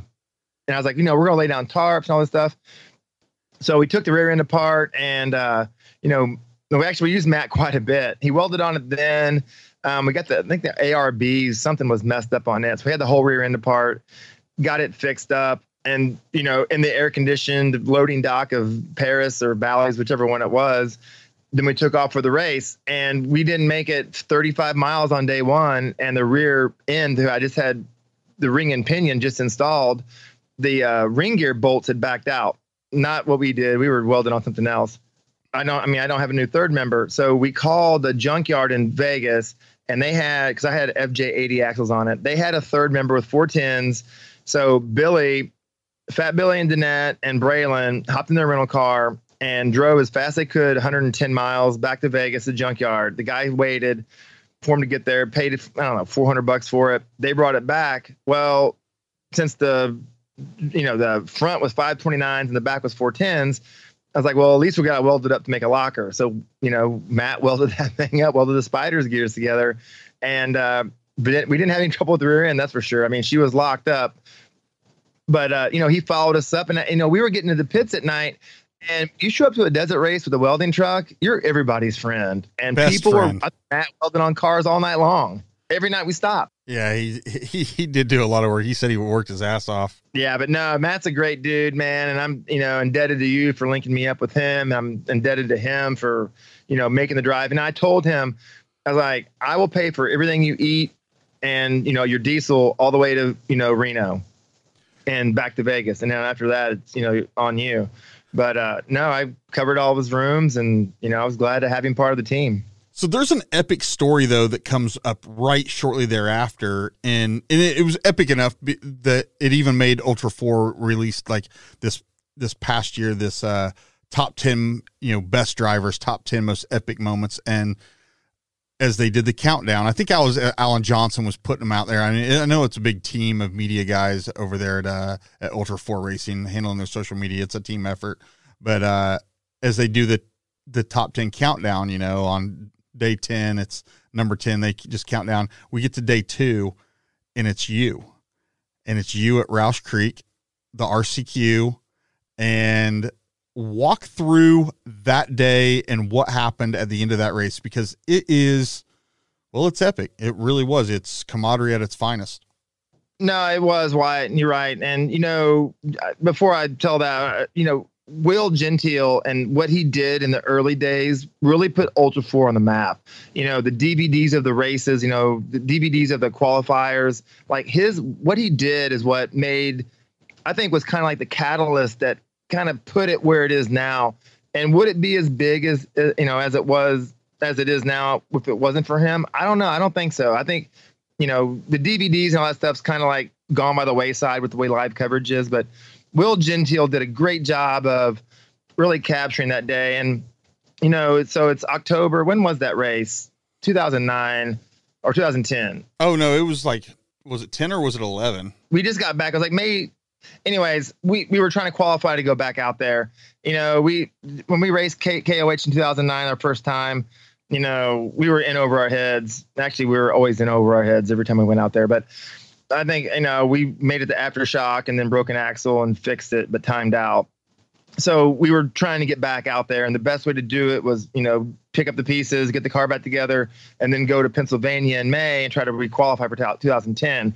And you know, as we're driving this race, I mean, the the little Zook buggy was always a great rock crawler, and trust me, that thing it was a crawler, but it wasn't fast. And the only way we could make it fast is you really had to drive it over the edge. And as we were doing this, we were losing parts. Like, you know, the shocks are breaking off and like, you know, like the shocks themselves were breaking. And we had ditched the spare tire and I would, you know, I had one lap to go. I told Billy to get out. You know, I love Fat Billy. He's been with me tens of thousands of miles back and forth across the country. But I was like, listen, Billy, I got one lap to go. And, you know, I only got like 50 minutes to make it. So we came into the pits it was like just splash the gas and we're getting out of here. So by this point in the race, everybody either broke, finished, or you know called it. We were coming around, and there wasn't a whole lot of lap traffic to deal with. Actually, there wasn't any. And the very last part on the man-made rock crawling course, me and Billy had hit it like you know, I think it was like five or six laps. The previous laps, not a problem. Just kind of let the nose come off. Once the front tires sit, just give a little gas and it pulls right out of it. Well, me being overzealous and the seeing the finish line right there, knowing that time was ticking away, came off a little too fast and it goes up on the stinger. And I would just remember staring right through the windshield or right through the, you know, to the to the ground, going like, "Oh my God, please don't go over." And and then slow motion, it just went over. You know, then I was just like, "Well, now what?" So the rules of the race are, you know, people can help you as long as they're racers. Well, everybody's at the finish line right there waiting to do the awards. So they all ran up and helped me flip the car over. And then it wouldn't start. I think I had a, I had GSXR 750 throttle bodies on it. And the throttle cable had broke or something or whatever it was. It, I couldn't get it to start. So finally I just floored it, you know, put the butterflies all the way open and tied it off and then just hit the kill switch. I got it to start, but it was on the rev limiter. And then this was going backwards and backwards and backwards, just hitting the on off switch. And if you watch the video, you can see the lights, you know, wired into the ignition coming on and off because that's how I was trying to drive it. But uh, we swing the car around, we come across the finish line, and uh, I was just like, did we make it? And then that's when Dave was like, no, you didn't. But we came to get 10 racers. And I think I was 11th one across, but Will Oh my God. Will Carter? Will Carter had won and he was already qualified from the previous year. So Dave was like, We came to get 10 drivers and you're the 10th driver. And you know, it was just a big deal. And, and you know, and I think Will Gentile did a great job of of capturing that because he was there and you know that's what made it so epic and you know I'll never forget it it was a great it was a great day it really was and the video on that's really good. I, I have no idea where it is but I know as soon as Will hears this Will will ha- have that catalog. His mind works that way. He has a mental catalog of exactly where every file is saved and how he has them done and I'm sure he'll pop it up. Will queuing Will queuing will. On the DVD was uh, I think it was Rausch Creek, a road to the throne or whatever. Like cha- like chapter ten or eleven is called like the Usnick finish, and and I, I don't know. I, I, just think that it captured you know the spirit of the racers, the spirit of the race. I think it just captured everything, and in those early days, I think that was really important for what the sport is and how it's kind of developed to where it is now. No, fully and absolutely, and I think there was some standards set by some guys like you know like like the Campbell family and what what Shannon did to set some standards, and we've all kind of abided by them, and that's one of them. You know, it's the camaraderie first. Oh, without a doubt, without a doubt. And then after that, I mean, yes, you you had some stuff in the Zook. Eventually, you finally sold it. You know, all 100 horsepower of it. You know, all three gerbils were just happy to be retired.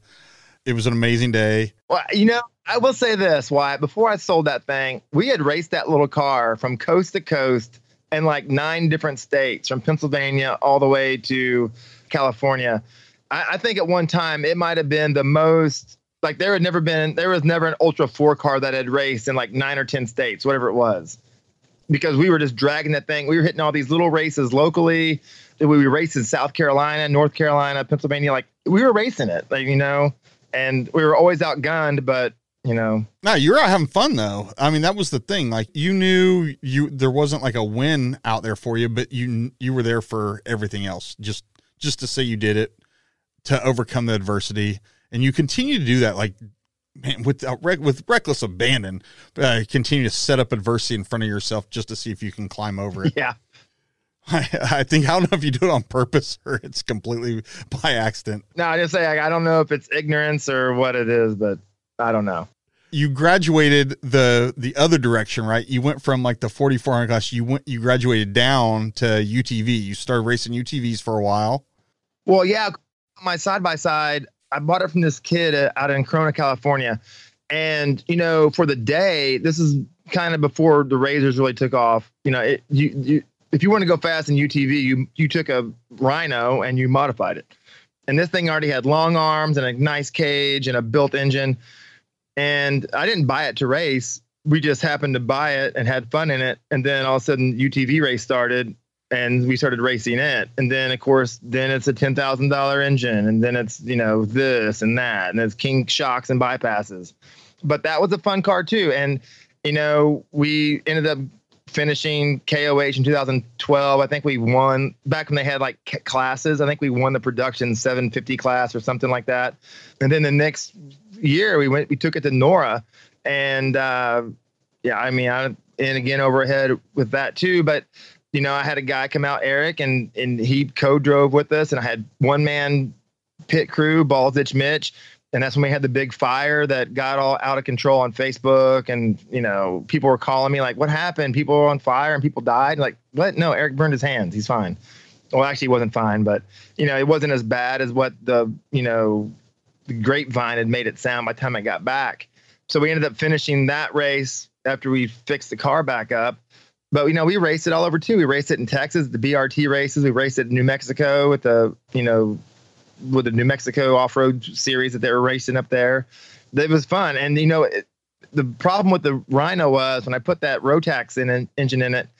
You know, that's when you start finding the other weak spots, and the weak spots is always the front diff, and I just couldn't keep. Front, I, we ripped the spider gears out of them. It was just too much power, you know. And I, I never forget Jeff Grass. We we unloaded that buggy out of the trailer and pulled the engine out, and Jeff Grass put that he built that engine in the trailer right before KOH in 2012 uh, or 13. Jeff's an awesome dude. Grass Valley, California, MJ Motorsports.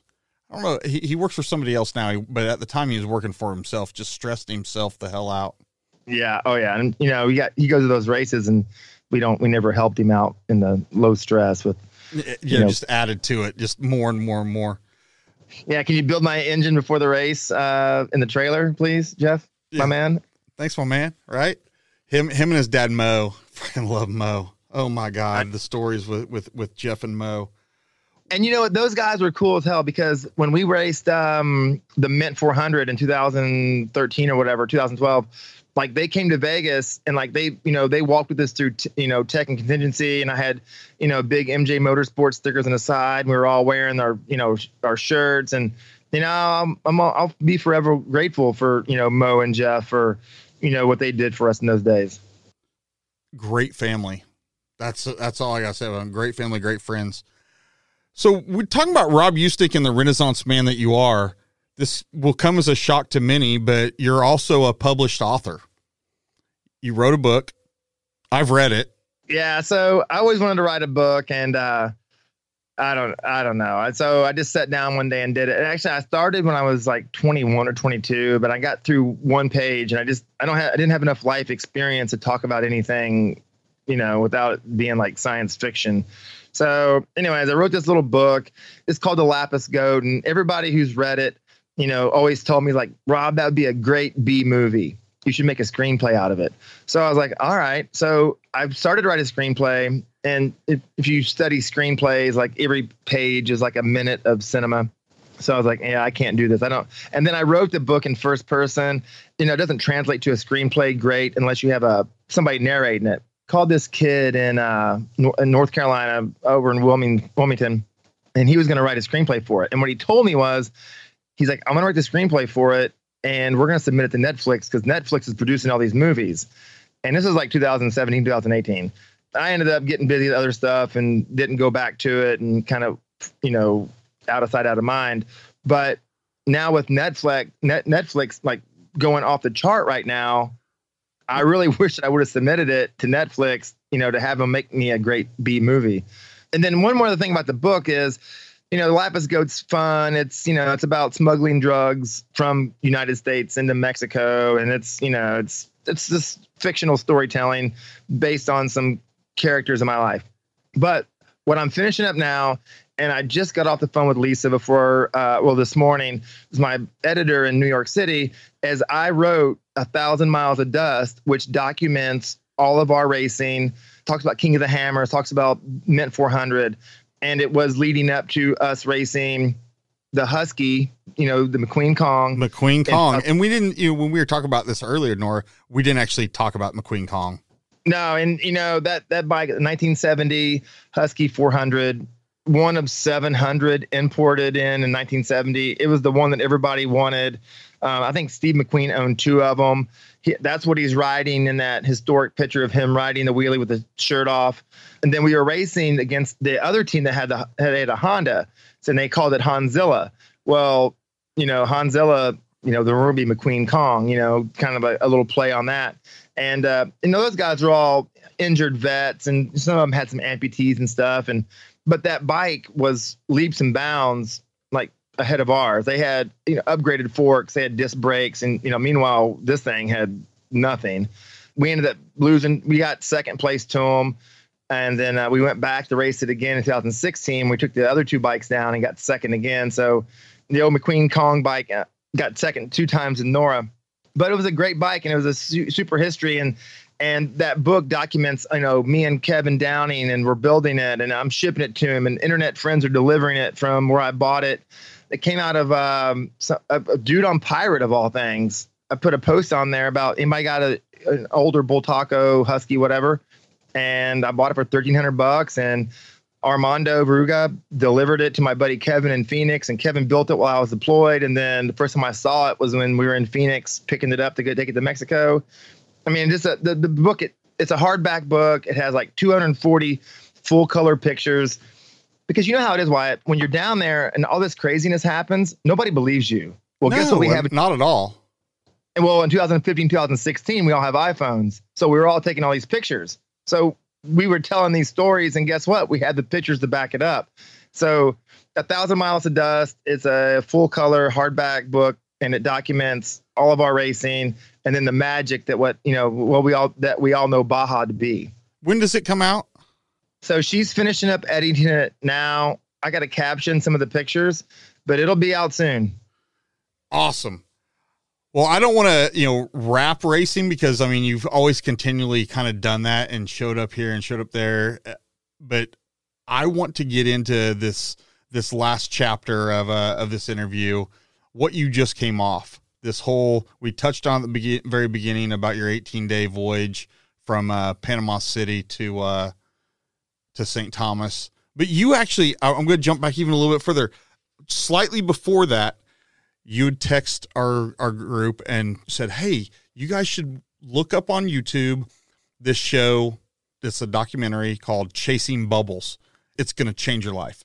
Oh my god, I uh, my girlfriend and I, Linda, bought our boat. Why not? Back in oh two years ago, 2018. So it's 46 foot post sport fisher with you know twin Detroits, tuna tower, blah blah blah. And we've had it in Panama City Beach for you know the whole time. I, I did do a couple charters on it, only when the charter boat wasn't running, kind of as a backup boat. But it really sat all last year. And you know these boats are just like race cars and airplanes. The worst thing they can do is sit. When I got the job in St. Thomas, it really boiled down to what are we going to do with the boat? We, I mean, it can't just sit up there in the water. It can't sit up there on the, you know, in the boatyard. We need to either sell it or we need to bring it to St. Thomas. Well, it's, you know, it's 1800 miles the way we went from Panama City Beach to here. And so I was studying, you know, Wyatt, you and Camo, you know, there's uh, Shane Chiddix, like everybody's on these boats. Like there's a lot more people on boats. Yeah, Doug now. Jackson. I mean, Doug Jackson. Yeah, like eh, so I was researching like you know on YouTube just movies, and I came across Chasing Bubbles.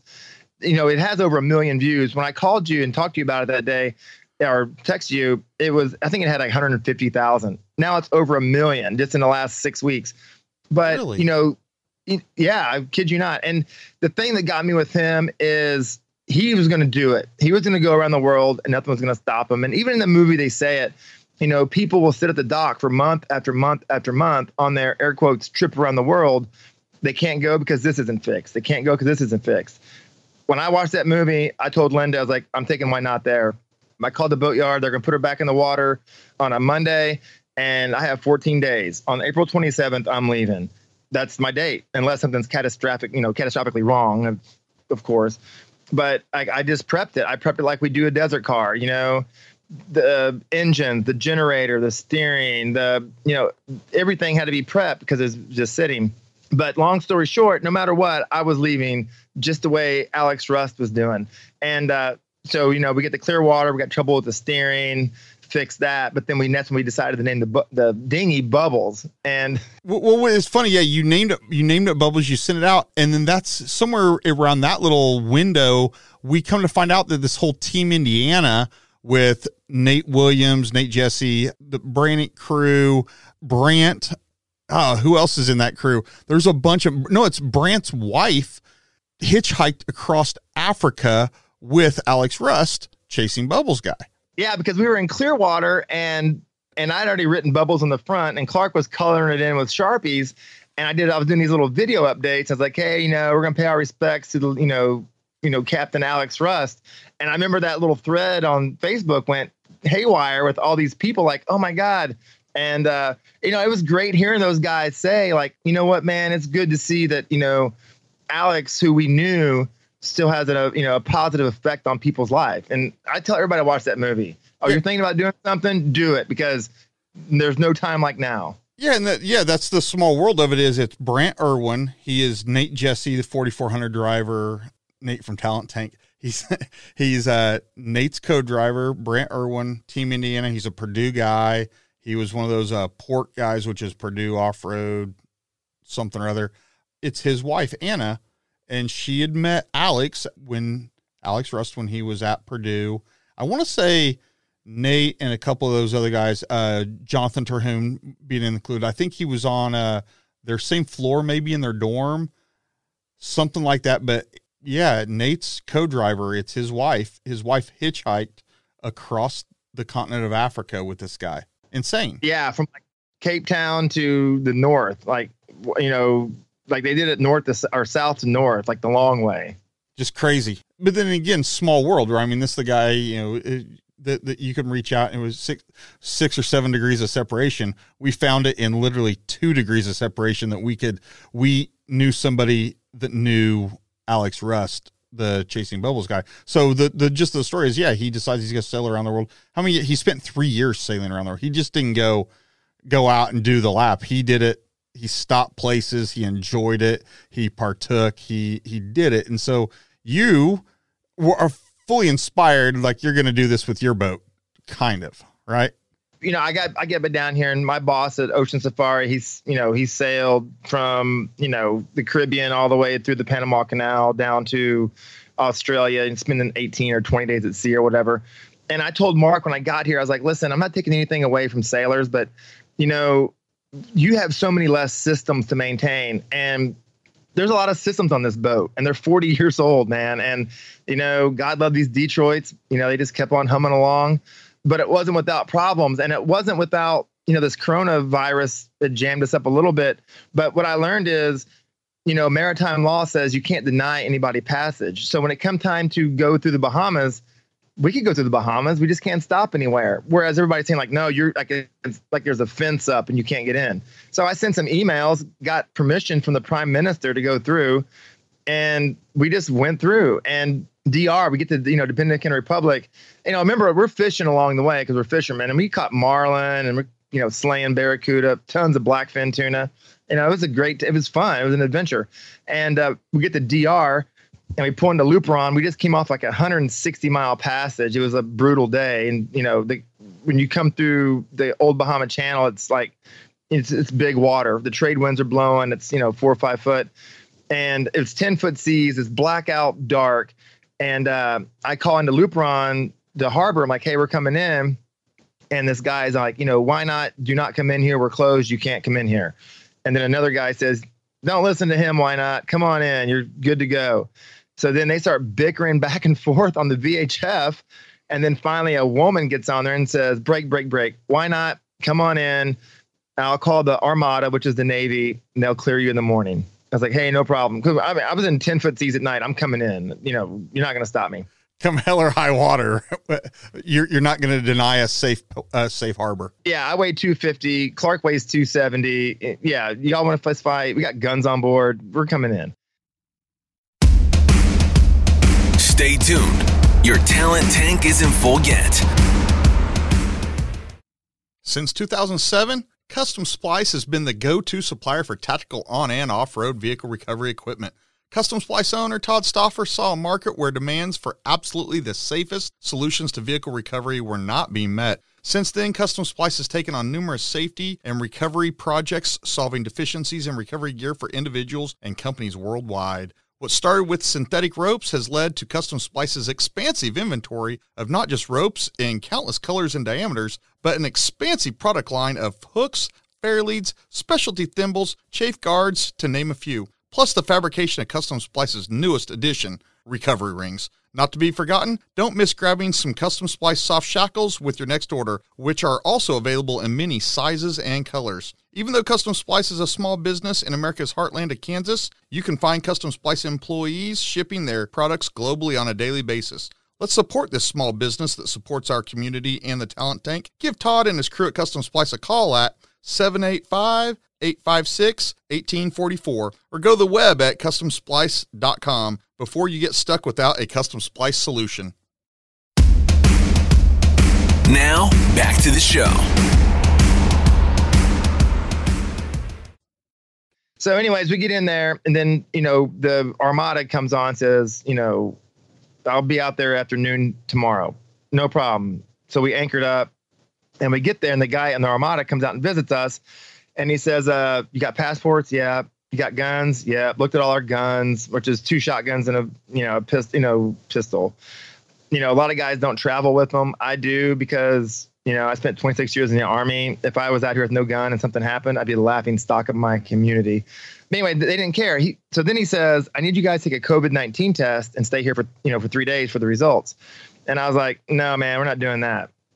And he's like, well, you know, I can make a phone call. And he kind of has his hand out asking for money. So Clark gives him $100. And he's like, yeah, I could probably get it down to one day. And then Clark hands him another $100 and he says, "All right, guys, you're good to go." He hands us a Dominican Republic flag to hang up. He says, uh, "You're welcome, more than welcome here to stay as long as you want. What do you need?" And I was like, "Yeah, we need 400 gallons of diesel, 50 gallons of water, 120 pounds of ice, three cases of beer." He's like, "No problem." He's on his phone. The guy comes out there, delivers all the stuff. He tells us that we can take the dinghy off the boat and go visit the beach. Like it was just like the most surreal thing ever. Like they went from closed, closed, closed to like, yeah, enjoy. What what else you guys need? It was just crazy. Like every every place was like that, you know. Here's the one thing that I think's awesome. I, the one thing that I think is awesome, and this goes to show you, there's absolutely two types of people in the world, and I think you just hit on it. You just boiled it down to an example where those two types of people are. You have the ones who are. I believe even you told me you had a there was a woman in Panama City who told you you can't do this trip, you won't do this trip, everything's shut down, you can't do it, you can't do it, you can't do it. Just like pulling into the you know safe harbor there at uh in the in the Dominican Republic. You can't come in, don't come in. You're like, I'm coming in. You know, we're doing this, we're doing this. So there's the two types, right? There's the you can't do it and you can do it.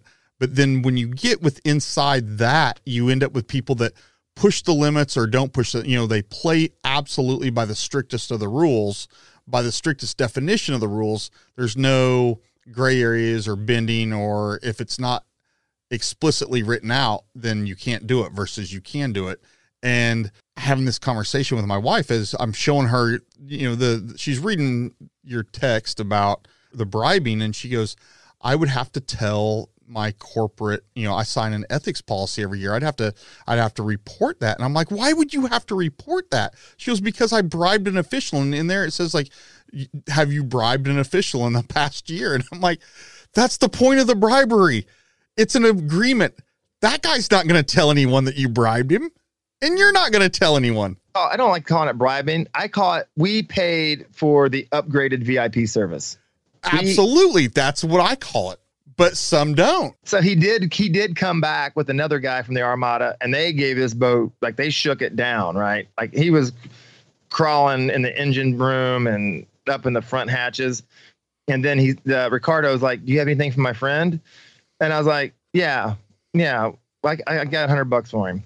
And then uh, Clark turns around and says, Hey, is there anywhere else he wants to check? Does he want to spend the next hour checking the boat? Because uh, you're not going to give us the, uh, you're not going to upgrade us. You know, you're, you're going to stop upgrading us because we're done. He's like, No, no, no, this is it. This is it. Oh, and then you guys, you get gassed up, fueled up, beard up, iced up, and you guys roll out of there. And your next stop is, uh, well, you get your asses kicked, right? I mean, totally kicked, headed towards Puerto Rico.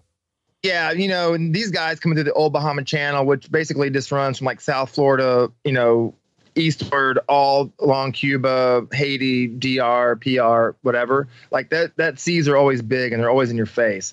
And we, you know, and I told Clark, I was like, dude, I'm worried about from, you know, from Great Inagua, which is the last little island in the Bahamas, to St. Thomas is like at 600 miles, and I'm dreading it and he didn't know what I was talking about until we got out there, and it was horrible.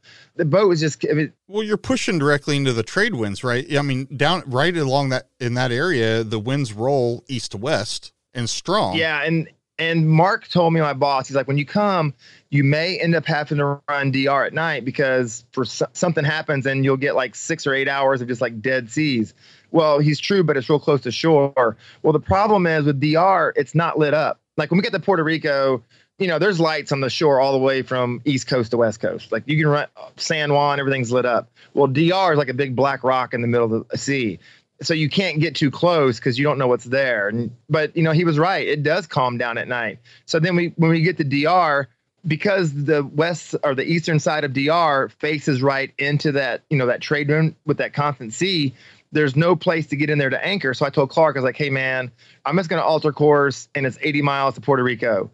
And he's like, all right, sounds good to me. But you know, you're going 10 miles an hour, you know, that's eight hours when we'd already been running eight hours. So he takes over this, you know, the wheel and I get a couple hours of sleep. And then the minute he goes downstairs, it starts raining. So I sit up there in the fly bridge for six hours with my North Face jacket on, just sucking as the water and water just comes right into my lap. So finally, it's about three o'clock in the morning. The you know the moon's raising late. The clouds kind of part, and I see Puerto Rico, and you know, finally we can anchor. So I try to get into an anchorage, and this blacked out boat comes speeding by, and I'm like, "Hey, Clark, man, I don't know who these people are." And then they hit us a spotlight, and it's the Policia. They're saying, "Hey, what are y'all doing?" It's like, "Well, we're anchoring." No, you can't anchor. I was like, "Hey, man, you know, first of all, good good evening, sir. Good morning. How are you? We're U.S. citizens. Puerto Rico's the United States. We're anchoring." He's like, "Well, if you want to anchor, you know, Puerto Rico's closed. You can anchor where you're at." And I'm like, "Well, it's 600 feet of water, so that's not going to work." He says, "Well, the next anchorage is 30 miles to the south." And I was like, "Sir, we're not doing that either. Like, that, that's ridiculous." And then he's like, you know, after about a 30 second break, he's like, all right, well, go up to next to shore where it's shallow, anchor, and then be out of here in the morning. I was like, all right, thank All right, you. thank you. was that that hard? and then so we're we're getting to the point where we actually have some some crazy action. You guys traverse across the north uh, the north shore of Puerto Rico, uh, across the next day, and then you guys again have another late night pull in anchor up, and then you guys got some insanity, some crazy action. Right. So we make it all the way across, you know, we fished all the way across, you know, Puerto Rico. I think it was, I don't know, 100 and some miles or whatever. And uh, there's one last little spot we're going to stop and pull in, and it's um, Bahia de Cerveza or something like that. Just little anch- little harbor anchorage, you know, nobody's in there. We pull in at night, and the police stopped us out front. It's like, hey, what are y'all doing? I was like, hey, man, we're on our way to St. Thomas. We're just anchoring. We'll be out here first thing in the morning. He's like, all right, go ahead uh, you know, again, thank you, sir. Thank, thank you very much. Is that that hard? So, anyways, we pull in there, we drop the anchor, and we're only going to sleep. And the, w- the way the winds was, I told Clark, I was like, hey, we don't need to get up at the crack of dawn in the morning. You know, it's going to be windy early. By 10 or 11 o'clock, it's going to start getting better. So, 10 or 11 o'clock, we'll leave. So, you know, we ate and had a couple beers and, and, uh, went to bed and I have Navionics on my phone and I keep it where it's tracking us and I just set my alarm to make sure we're not dragging the anchor. So early in the morning, I noticed that it was dragging a little bit, but we're getting ready to kind of leave anyways. And uh, Clark runs in and says, Rob, we're on the ground. And I'm like, what? So I run out the back and I looked over the side of the cockpit and there's reef all around us. And I jump in the water with my mask on and I see both my props just like Smashing. smashing these rocks. And so first thing you tr- first thing you do, you always try to self recover. So, you know, my anchor is a big, huge, heavy anchor, and it's all chain. There's no rope. So I tried to like use the anchor to like pull us off of it. That didn't work. Hopped in the water, tried to carry the anchor to you know like, like we would do a winch, right? You know, to go a winch and a pull pile basically with the anchor to try to pull us. Every time I'd lift the anchor, the wind would blow. We had two things going bad outgoing tide and the wind blowing from the southeast. And it kept pushing us right on it. So I get on the radio. I asked if anybody's in that harbor could help us. And then the Coast Guard San Juan gets on there and says, Why not? Are you in distress? And I'm like, uh, I, well, not, actually, no, not this second, but we're about ready to be in a lot of distress. So they call a f- little cutter comes out. Uh, the policia cut, get called out. They call they come back out. Customs immigration comes back out. So all these boats are sitting there. Well, while they before they were coming out, I told Clark, I was like, "Hey, I think we can move the boat." So we both hop off the back, and we could both put our shoulder underneath the swim platform, and just you know, we're both big dudes, lift the boat enough to unload it off the rocks, and we could move it. And believe it or not, it was working. The problem is when we lifted it up, then the wind would move it. And I'm Wyatt, I'm standing there, and I could see where it drops off to eight feet, and we just can't move that boat five feet over onto it. So. Oh, what a, what a Yeah. So the police show up. They don't have any lines, of course. So I take like I have 15 dock lines on this boat. I tie bow ones in the end, hook them all together, and by the grace of God, that little center console pulled us right off that reef, right in the deep water. And uh, so now the Coast Guard's behind us, Customs and Immigration's behind us. Uh, the police are still sitting there. I just jump in with my mask to check the bottom of the boat. The anchor's, you know, set good. There's not a ding on the props. There's not a ding on the rudder. I didn't even see a piece where the bottom paint was chipped. Like dodged the biggest bullet of my life ever. So I hop off back onto the boat and I'm standing on the rear of the uh, cockpit. I'm like, okay, I'm ready for question and answer. So everybody wanted to know what we were doing there and blah blah blah. So They made you look stupid. yeah, it's like, of course, uh, okay, yeah. Yeah, no, I'm actually a pretty good boat driver. Anchoring I suck at. So uh, the Coast Guard, the Customs does their report, the police do their report. The Coast Guard said they wanted to do a, they had to do a SAR report, a search and rescue, since they came out there and like air quotes rescued us, which they didn't do anything. So then we, they're like, uh, we go offshore for this for that inspection, and they end up giving me a boat inspection, like a safety inspection, and then because we're a fishing boat, they gave me a commercial fishing inspection. So I ended up getting a warning ticket for not having trash and oil discharge placards posted. I was like, they're I got them right here. I just didn't put them on. He's like, well, they got to be mounted. Here's your warning. So finally, at 11 o'clock in the morning, you know, we're leaving for Puerto Rico for St. Thomas. And I told Clark, I was like, hey, buddy, remember this morning early when I said we don't have to be in a hurry? This is not what I meant by we didn't have to be in a hurry. But the good news is, you know, once we were going, I could look ahead and see St. Thomas, and it was just an easy 50 mile ride. And y'all rolled in 18 days later, five in the afternoon, in time for some beers. Yeah, you know, Clark, dude, you know, that dude, man, for him to be able to take the time off, I told him, I was like, hey, we could probably run hard and do it four days. We'll take it easy, have fun. It'll take eight. He's like, I'm in. And it took us 18 days. So I called the guys, and I will say this, Wyatt you know, all the, everybody down here who was following us on Facebook and knew that we were getting close, I started getting texts from my boss, my boss's wife, um, my coworkers, and they were all sending me these texts It says, "Hey, Rob, welcome home." Like I've never felt like so welcomed back to any place I've ever been. And now I've only lived down here for like three or four months. So I called Spencer, my other boat captain, and he met it. We pulled into Magens Bay. If you guys Google Magens Bay, it's an amazing little anchorage on the north side of St. Thomas he brought out lobster tails. He brought out prime rib. We cooked a big dinner, had rum. It was a great little homecoming. Well, I think after you go through a journey like that to get to a place where all these people are, I think at that point you've you've exceeded the expectations that this is home, right? This is the new place. This is hey, accept me. Look at the hell I went through to get here to be, you know, in your midst. You hazed yourself it's still 1099. I'm assuming you're here for the long haul since your boat's here. I was like, yeah, Mark. He's like, all right, I'm gonna put you on W two now. And so I guess I'm a full time employee at Ocean Safari. I think I they I think they know that I'm uh I'm serious about staying out here.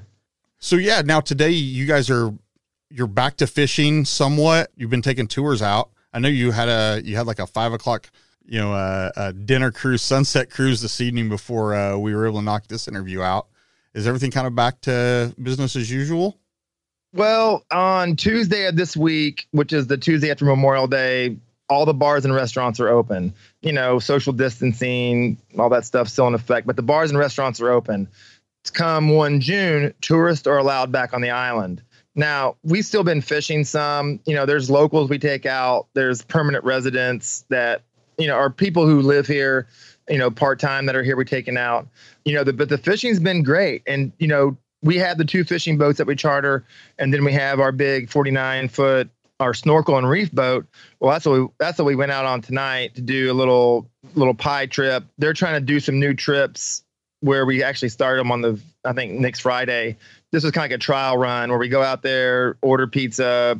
You know, it's a sunset kind of fun cruise, but tonight was kind of like the walkthrough before we actually go live and take customers out. So, you know, we're open for business back down here, and and you know, one June, Airbnbs, hotels are all open. You know, the p- people are welcome to come back. You know, with this whole COVID nineteen thing. So, you know, the summertime isn't historically our busy season here because you know when it's hot in South Texas, you don't usually go to where it's hot, like the you know Virgin Islands versus the wintertime.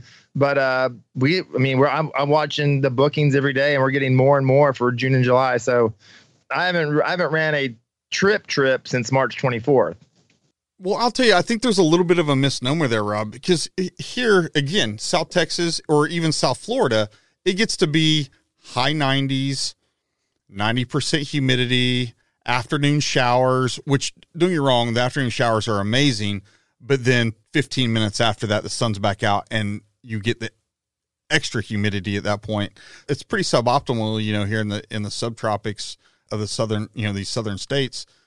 But you go down to the islands, there's constant wind. It's 80, 83 and the humidity is 70, 60. It's less. I don't know what the percentage is, but it, it seems less humid in here. And maybe it's just the wind, but the islands in July are much more pleasant and bearable and fun to be in than uh, Houston. Just saying. All right. Yeah. Okay. You're true. I mean, the islands are a great place to be compared to just about anywhere. about anywhere. Right. No, no, no. I'm out here. It's like we don't get the, the winds don't blow quite as hard and the sea state's a lot better, you know, as summer kind of progresses versus the winter where, you know, the trade winds are constantly blowing. Now they kind of ease up a little bit in the summertime, but taking the boats out is great. I mean, they're great because, you know, the water's not as rough as it was you know, when I was down here in January, when I looked over at Chris, the, you know, Captain Chris Rapchek, and I was like, is it always like this? And he kind of looks around and says, mm, actually, today's not that bad. You know, and I'm used to the Gulf of Mexico, which is like a farm pond. I was kind of blown away a little bit. You know, I had to raise my, you know, flag of what's crazy. You know, I had to lower it down a little bit because like, well, I guess this is fine. Because, you know, we, you know, most of the boats in Panama City would cancel if it was like this. But out here, we're running. Very cool. Well, I mean, th- there it is. Uh, I'm not a big, you know, offshore fisher, but I do like to come down and sail. So I know we'll see you down there. What is next for Mr. Rob Houston? You continue to challenge yourself with some in- insane stuff, you know, from racing King of the Hammers to just going out and, you know, riding dirt bikes from northern Arizona all the way to southern Nevada, NORRA, now sailing, you know, all the way to uh, St. Thomas from Panama City. What's next? Honestly, Wyatt, and you're gonna think I'm crazy, but Linda and I are looking at 42 to 46 foot catamarans, and I've got her, you know, sold on sailing the Caribbean, but I'm telling you that around the world trip is it has me so intrigued and so just like like I'm blown away by it. I'm blown away by the logistics of it, by the preparation, you know, the stamina, the adventure of it like I think the Knicks that that's that'll be what's next for me. Not anytime soon, but I think that's is what I want to do. That that is what I'm going to do. And if you did it like Alex Russ did it, where people fly in and join you for different legs, I'm down. Oh yeah, exactly. And you know, I I don't think anybody could do it with you the whole time. Just like Alex, I think you'd have to be like, "Hey Wyatt, you know, I'll pick you up in you know wherever, and you can ride for three or four weeks through, you know, Fiji. Yeah, right. Uh, yeah, I'll pick you up in Fiji and drop you off in Bora Bora, right? Or or Thailand or Phuket or something, right? I, I'm all right. Cool. That story of him, like, and then being on the sea, like that's that's really where my mind's been eh, lately. And and honestly, compared to like a mono hull sailboat or like this, you know, this sport fisher I'm on right now, you know those cats are nice. And i and i think you have some experience with you know sailing cats. Uh, my only experience well i mean i say my own experience my testing out of my sailing was on a monohull which i was a disaster. Like i i believe and love the stability of the big cats but nonetheless i was trying to bait you into uh, alluding to something and you kind of never took it so i'm just going to come out and say it. Are you working on some tv work for maybe uh, a very popular show that you're something of a fan of. Is is there something oh, going there? I, I, mean, I could read into some videos that I saw of you in uh, the Dominica. Yeah. So when we were in Dominican Republic, we took the boat off to the shore, and I did I did a little video, and I was talking about you know I'm looking for an idol, and you know where's Jeff Probst at, and uh, you know I'm a, a lifelong fan of Survivor, and I have my audition video already made and I just need to sit down and I need to do it this week actually because I think their deadline's coming up. I need to sit down, edit it all out, and do the application and try to be on Survivor. I mean, I don't know. I outwit, out, outwit, outlast, outplay. I mean, I it's a know. mental game. There's a lot of mental there, and I think you're pretty strong on the mental side of. I don't know if you're good at playing games, but uh, you're definitely strong at surviving. Yeah, well, I mean, the surviving part's easy. I think the social part and like kind of navigating that would be the challenge. But I don't know. You know, I, am It's exciting, and you know, as a super fan of the show, and I don't know. Hey, I'll be cheering up for you and watching you, you know, rise up to uh rise to the occasion. So, and actually, I applied before, and I did get a call back once you don't get anything more than that, then you have to reapply all over again. So I got a better video. I'm putting together some better stuff. you know, maybe I can get get on there that way. I, am pulling for you. If there's some like, if it was a popularity vote, I think we could, you know, with off road racers, uh, I think we could, uh, you know, crowdsource uh, vote you in, if that were possible, right? Well, yeah. Well, hey man, Rob, thank you for coming on. Did we cover everything that you wanted to get off your chest? Everything that is who Rob Usnick is? Yeah, why you, we covered a lot, man, and and honestly, you know, I'm a huge fan of your show. It inspired me to start my own show. My show has inspired other people to do theirs, you know, which kind of goes back to Alex Rust, you know, like what you did it, it has like, you know, trickle down effect. When you come up with this, it was a great idea. I loved it and it got people doing stuff. But no, thanks for being. I really appreciate you having me on. I'm super fan of the show. Super fan of Ultra Four racing. I've been around since the beginning of it. You know, I've raced. K- I mean, I've been out there seven times. You know, three in the buggy, three in the side by side. I did King of the Motos. You know, so kind of got out of it. It's just it's big time now. And the guys who are doing it, hats off to them. You know, and hats off to these builders. And I'll never forget why I'm leaving on this. And I think it, it's just as true now as it was in 2007, 2008, when Kevin Yoder said it. These cars have got to be built to operate at 100% duty cycle. And it's the truth. Like you can't, that's why you don't see F toys or stuff out there. One, they're not fast, but you can't build them heavy enough, heavy duty enough to last and these builders are just cranking out these cars that are just blowing my mind. These drivers are Jason Scherer and those guys. How can it amazes me to watch them drive? They are insane.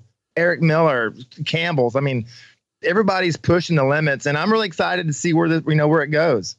Yeah, the bar continues to get pushed to these echelons that we would have never fathomed just two years ago, five years ago, and especially definitely not ten years ago. Um, oh my God! Yeah, man, I do I do value that the you. I talk about this with so many people because this totally does get into my head, and really, what I love is what inspires you. Where do you draw your inspiration from? How do you set the next bar? You know, I don't want to sit down and and look at what my look, at what Facebook shows me I did one year ago. You know, it, they give you that every day. You get a memory, right? What you did one year ago, three years ago, five years ago. I absolutely push myself to try to when I that open that up and reflect on the last year that I'm not sitting in the exact same spot. Does that make sense? Oh, it makes perfect sense, and and that's a great policy to have with yourself. And don't get me wrong, we all have days where things suck. You know, I, I had a day this week that I came home, I felt like I got my teeth kicked in all day. Um, it was just very suboptimal. But then you have to stay positive, keep your head up, keep your nose. Well, keep your head up in the air and keep your nose on the grindstone is really how how you've got to do it, and you've got to keep pushing that ball and moving that ball. And the key for me is drawing inspiration from other people. And I will tell you that absolutely this show. It, it is cool that it does inspire people, but it inspires me just having conversations with you know you and, and I know there's going to be people that are going to listen to this interview and they're going to listen back. Rob, you think, well, he's not even in Ultra Four anymore. He's not a racer anymore.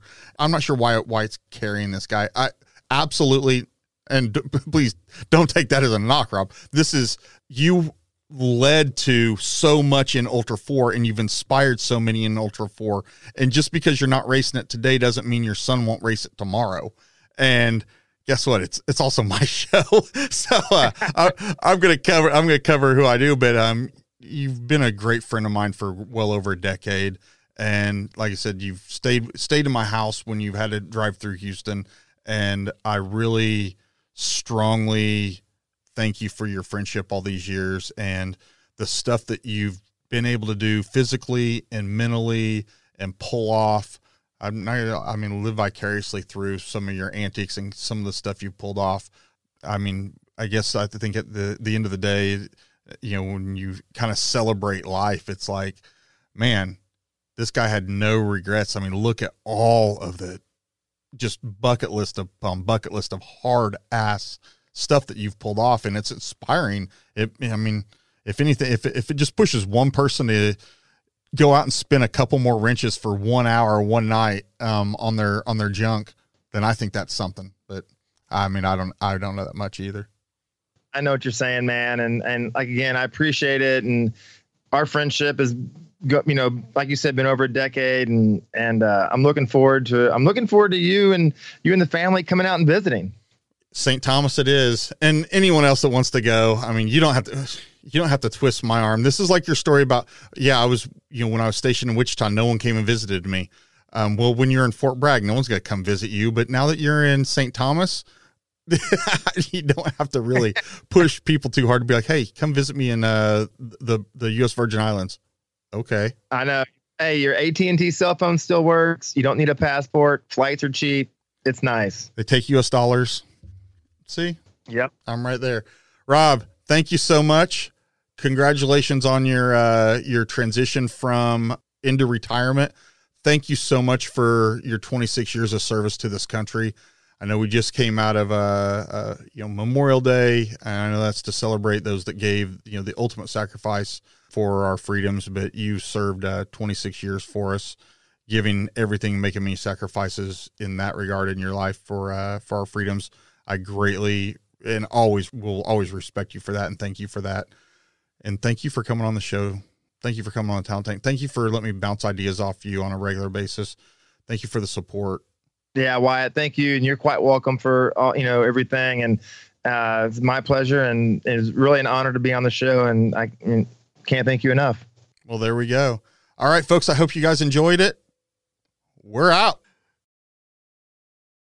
I hope you guys really liked this episode. It was a really fun one to make, as usual. I really have to thank my uh, my three partners on this: Custom Splice, those guys, if you need anything for off road recovery or even on road recovery or any projects, please hit Todd and his crew up at uh, customsplice.com. Give them a call. Machining, oh my gosh. Brandick Machines, Stan and Brandon, those guys over there in Fort Wayne, Indiana, they do it all. If they can't make it, I don't know who can. If if you need it made, they will do it. Hit those guys up. They are a big supporter of the Talent Tank, and I uh, I value their involvement. And then last but not least, Magnitude Performance. Jason Yode and company there in Nacogdoches, Texas, and everything that they've done for for the Talent Tank and getting behind and supporting this uh, this venture and this project and everything. Give them give them a call for your suspension needs. These guys do magic with springs, and then the parent company, Mass Motorsports Engines. Man, they have uh, they have engines unlocked, hand built, lots of horsepower. They're your guys. Thanks, guys. We'll catch you next week. Thank you for listening and taking a dive into the Talent Tank. Please like and subscribe on Instagram at the Talent Tank or our website, thetalenttank.com.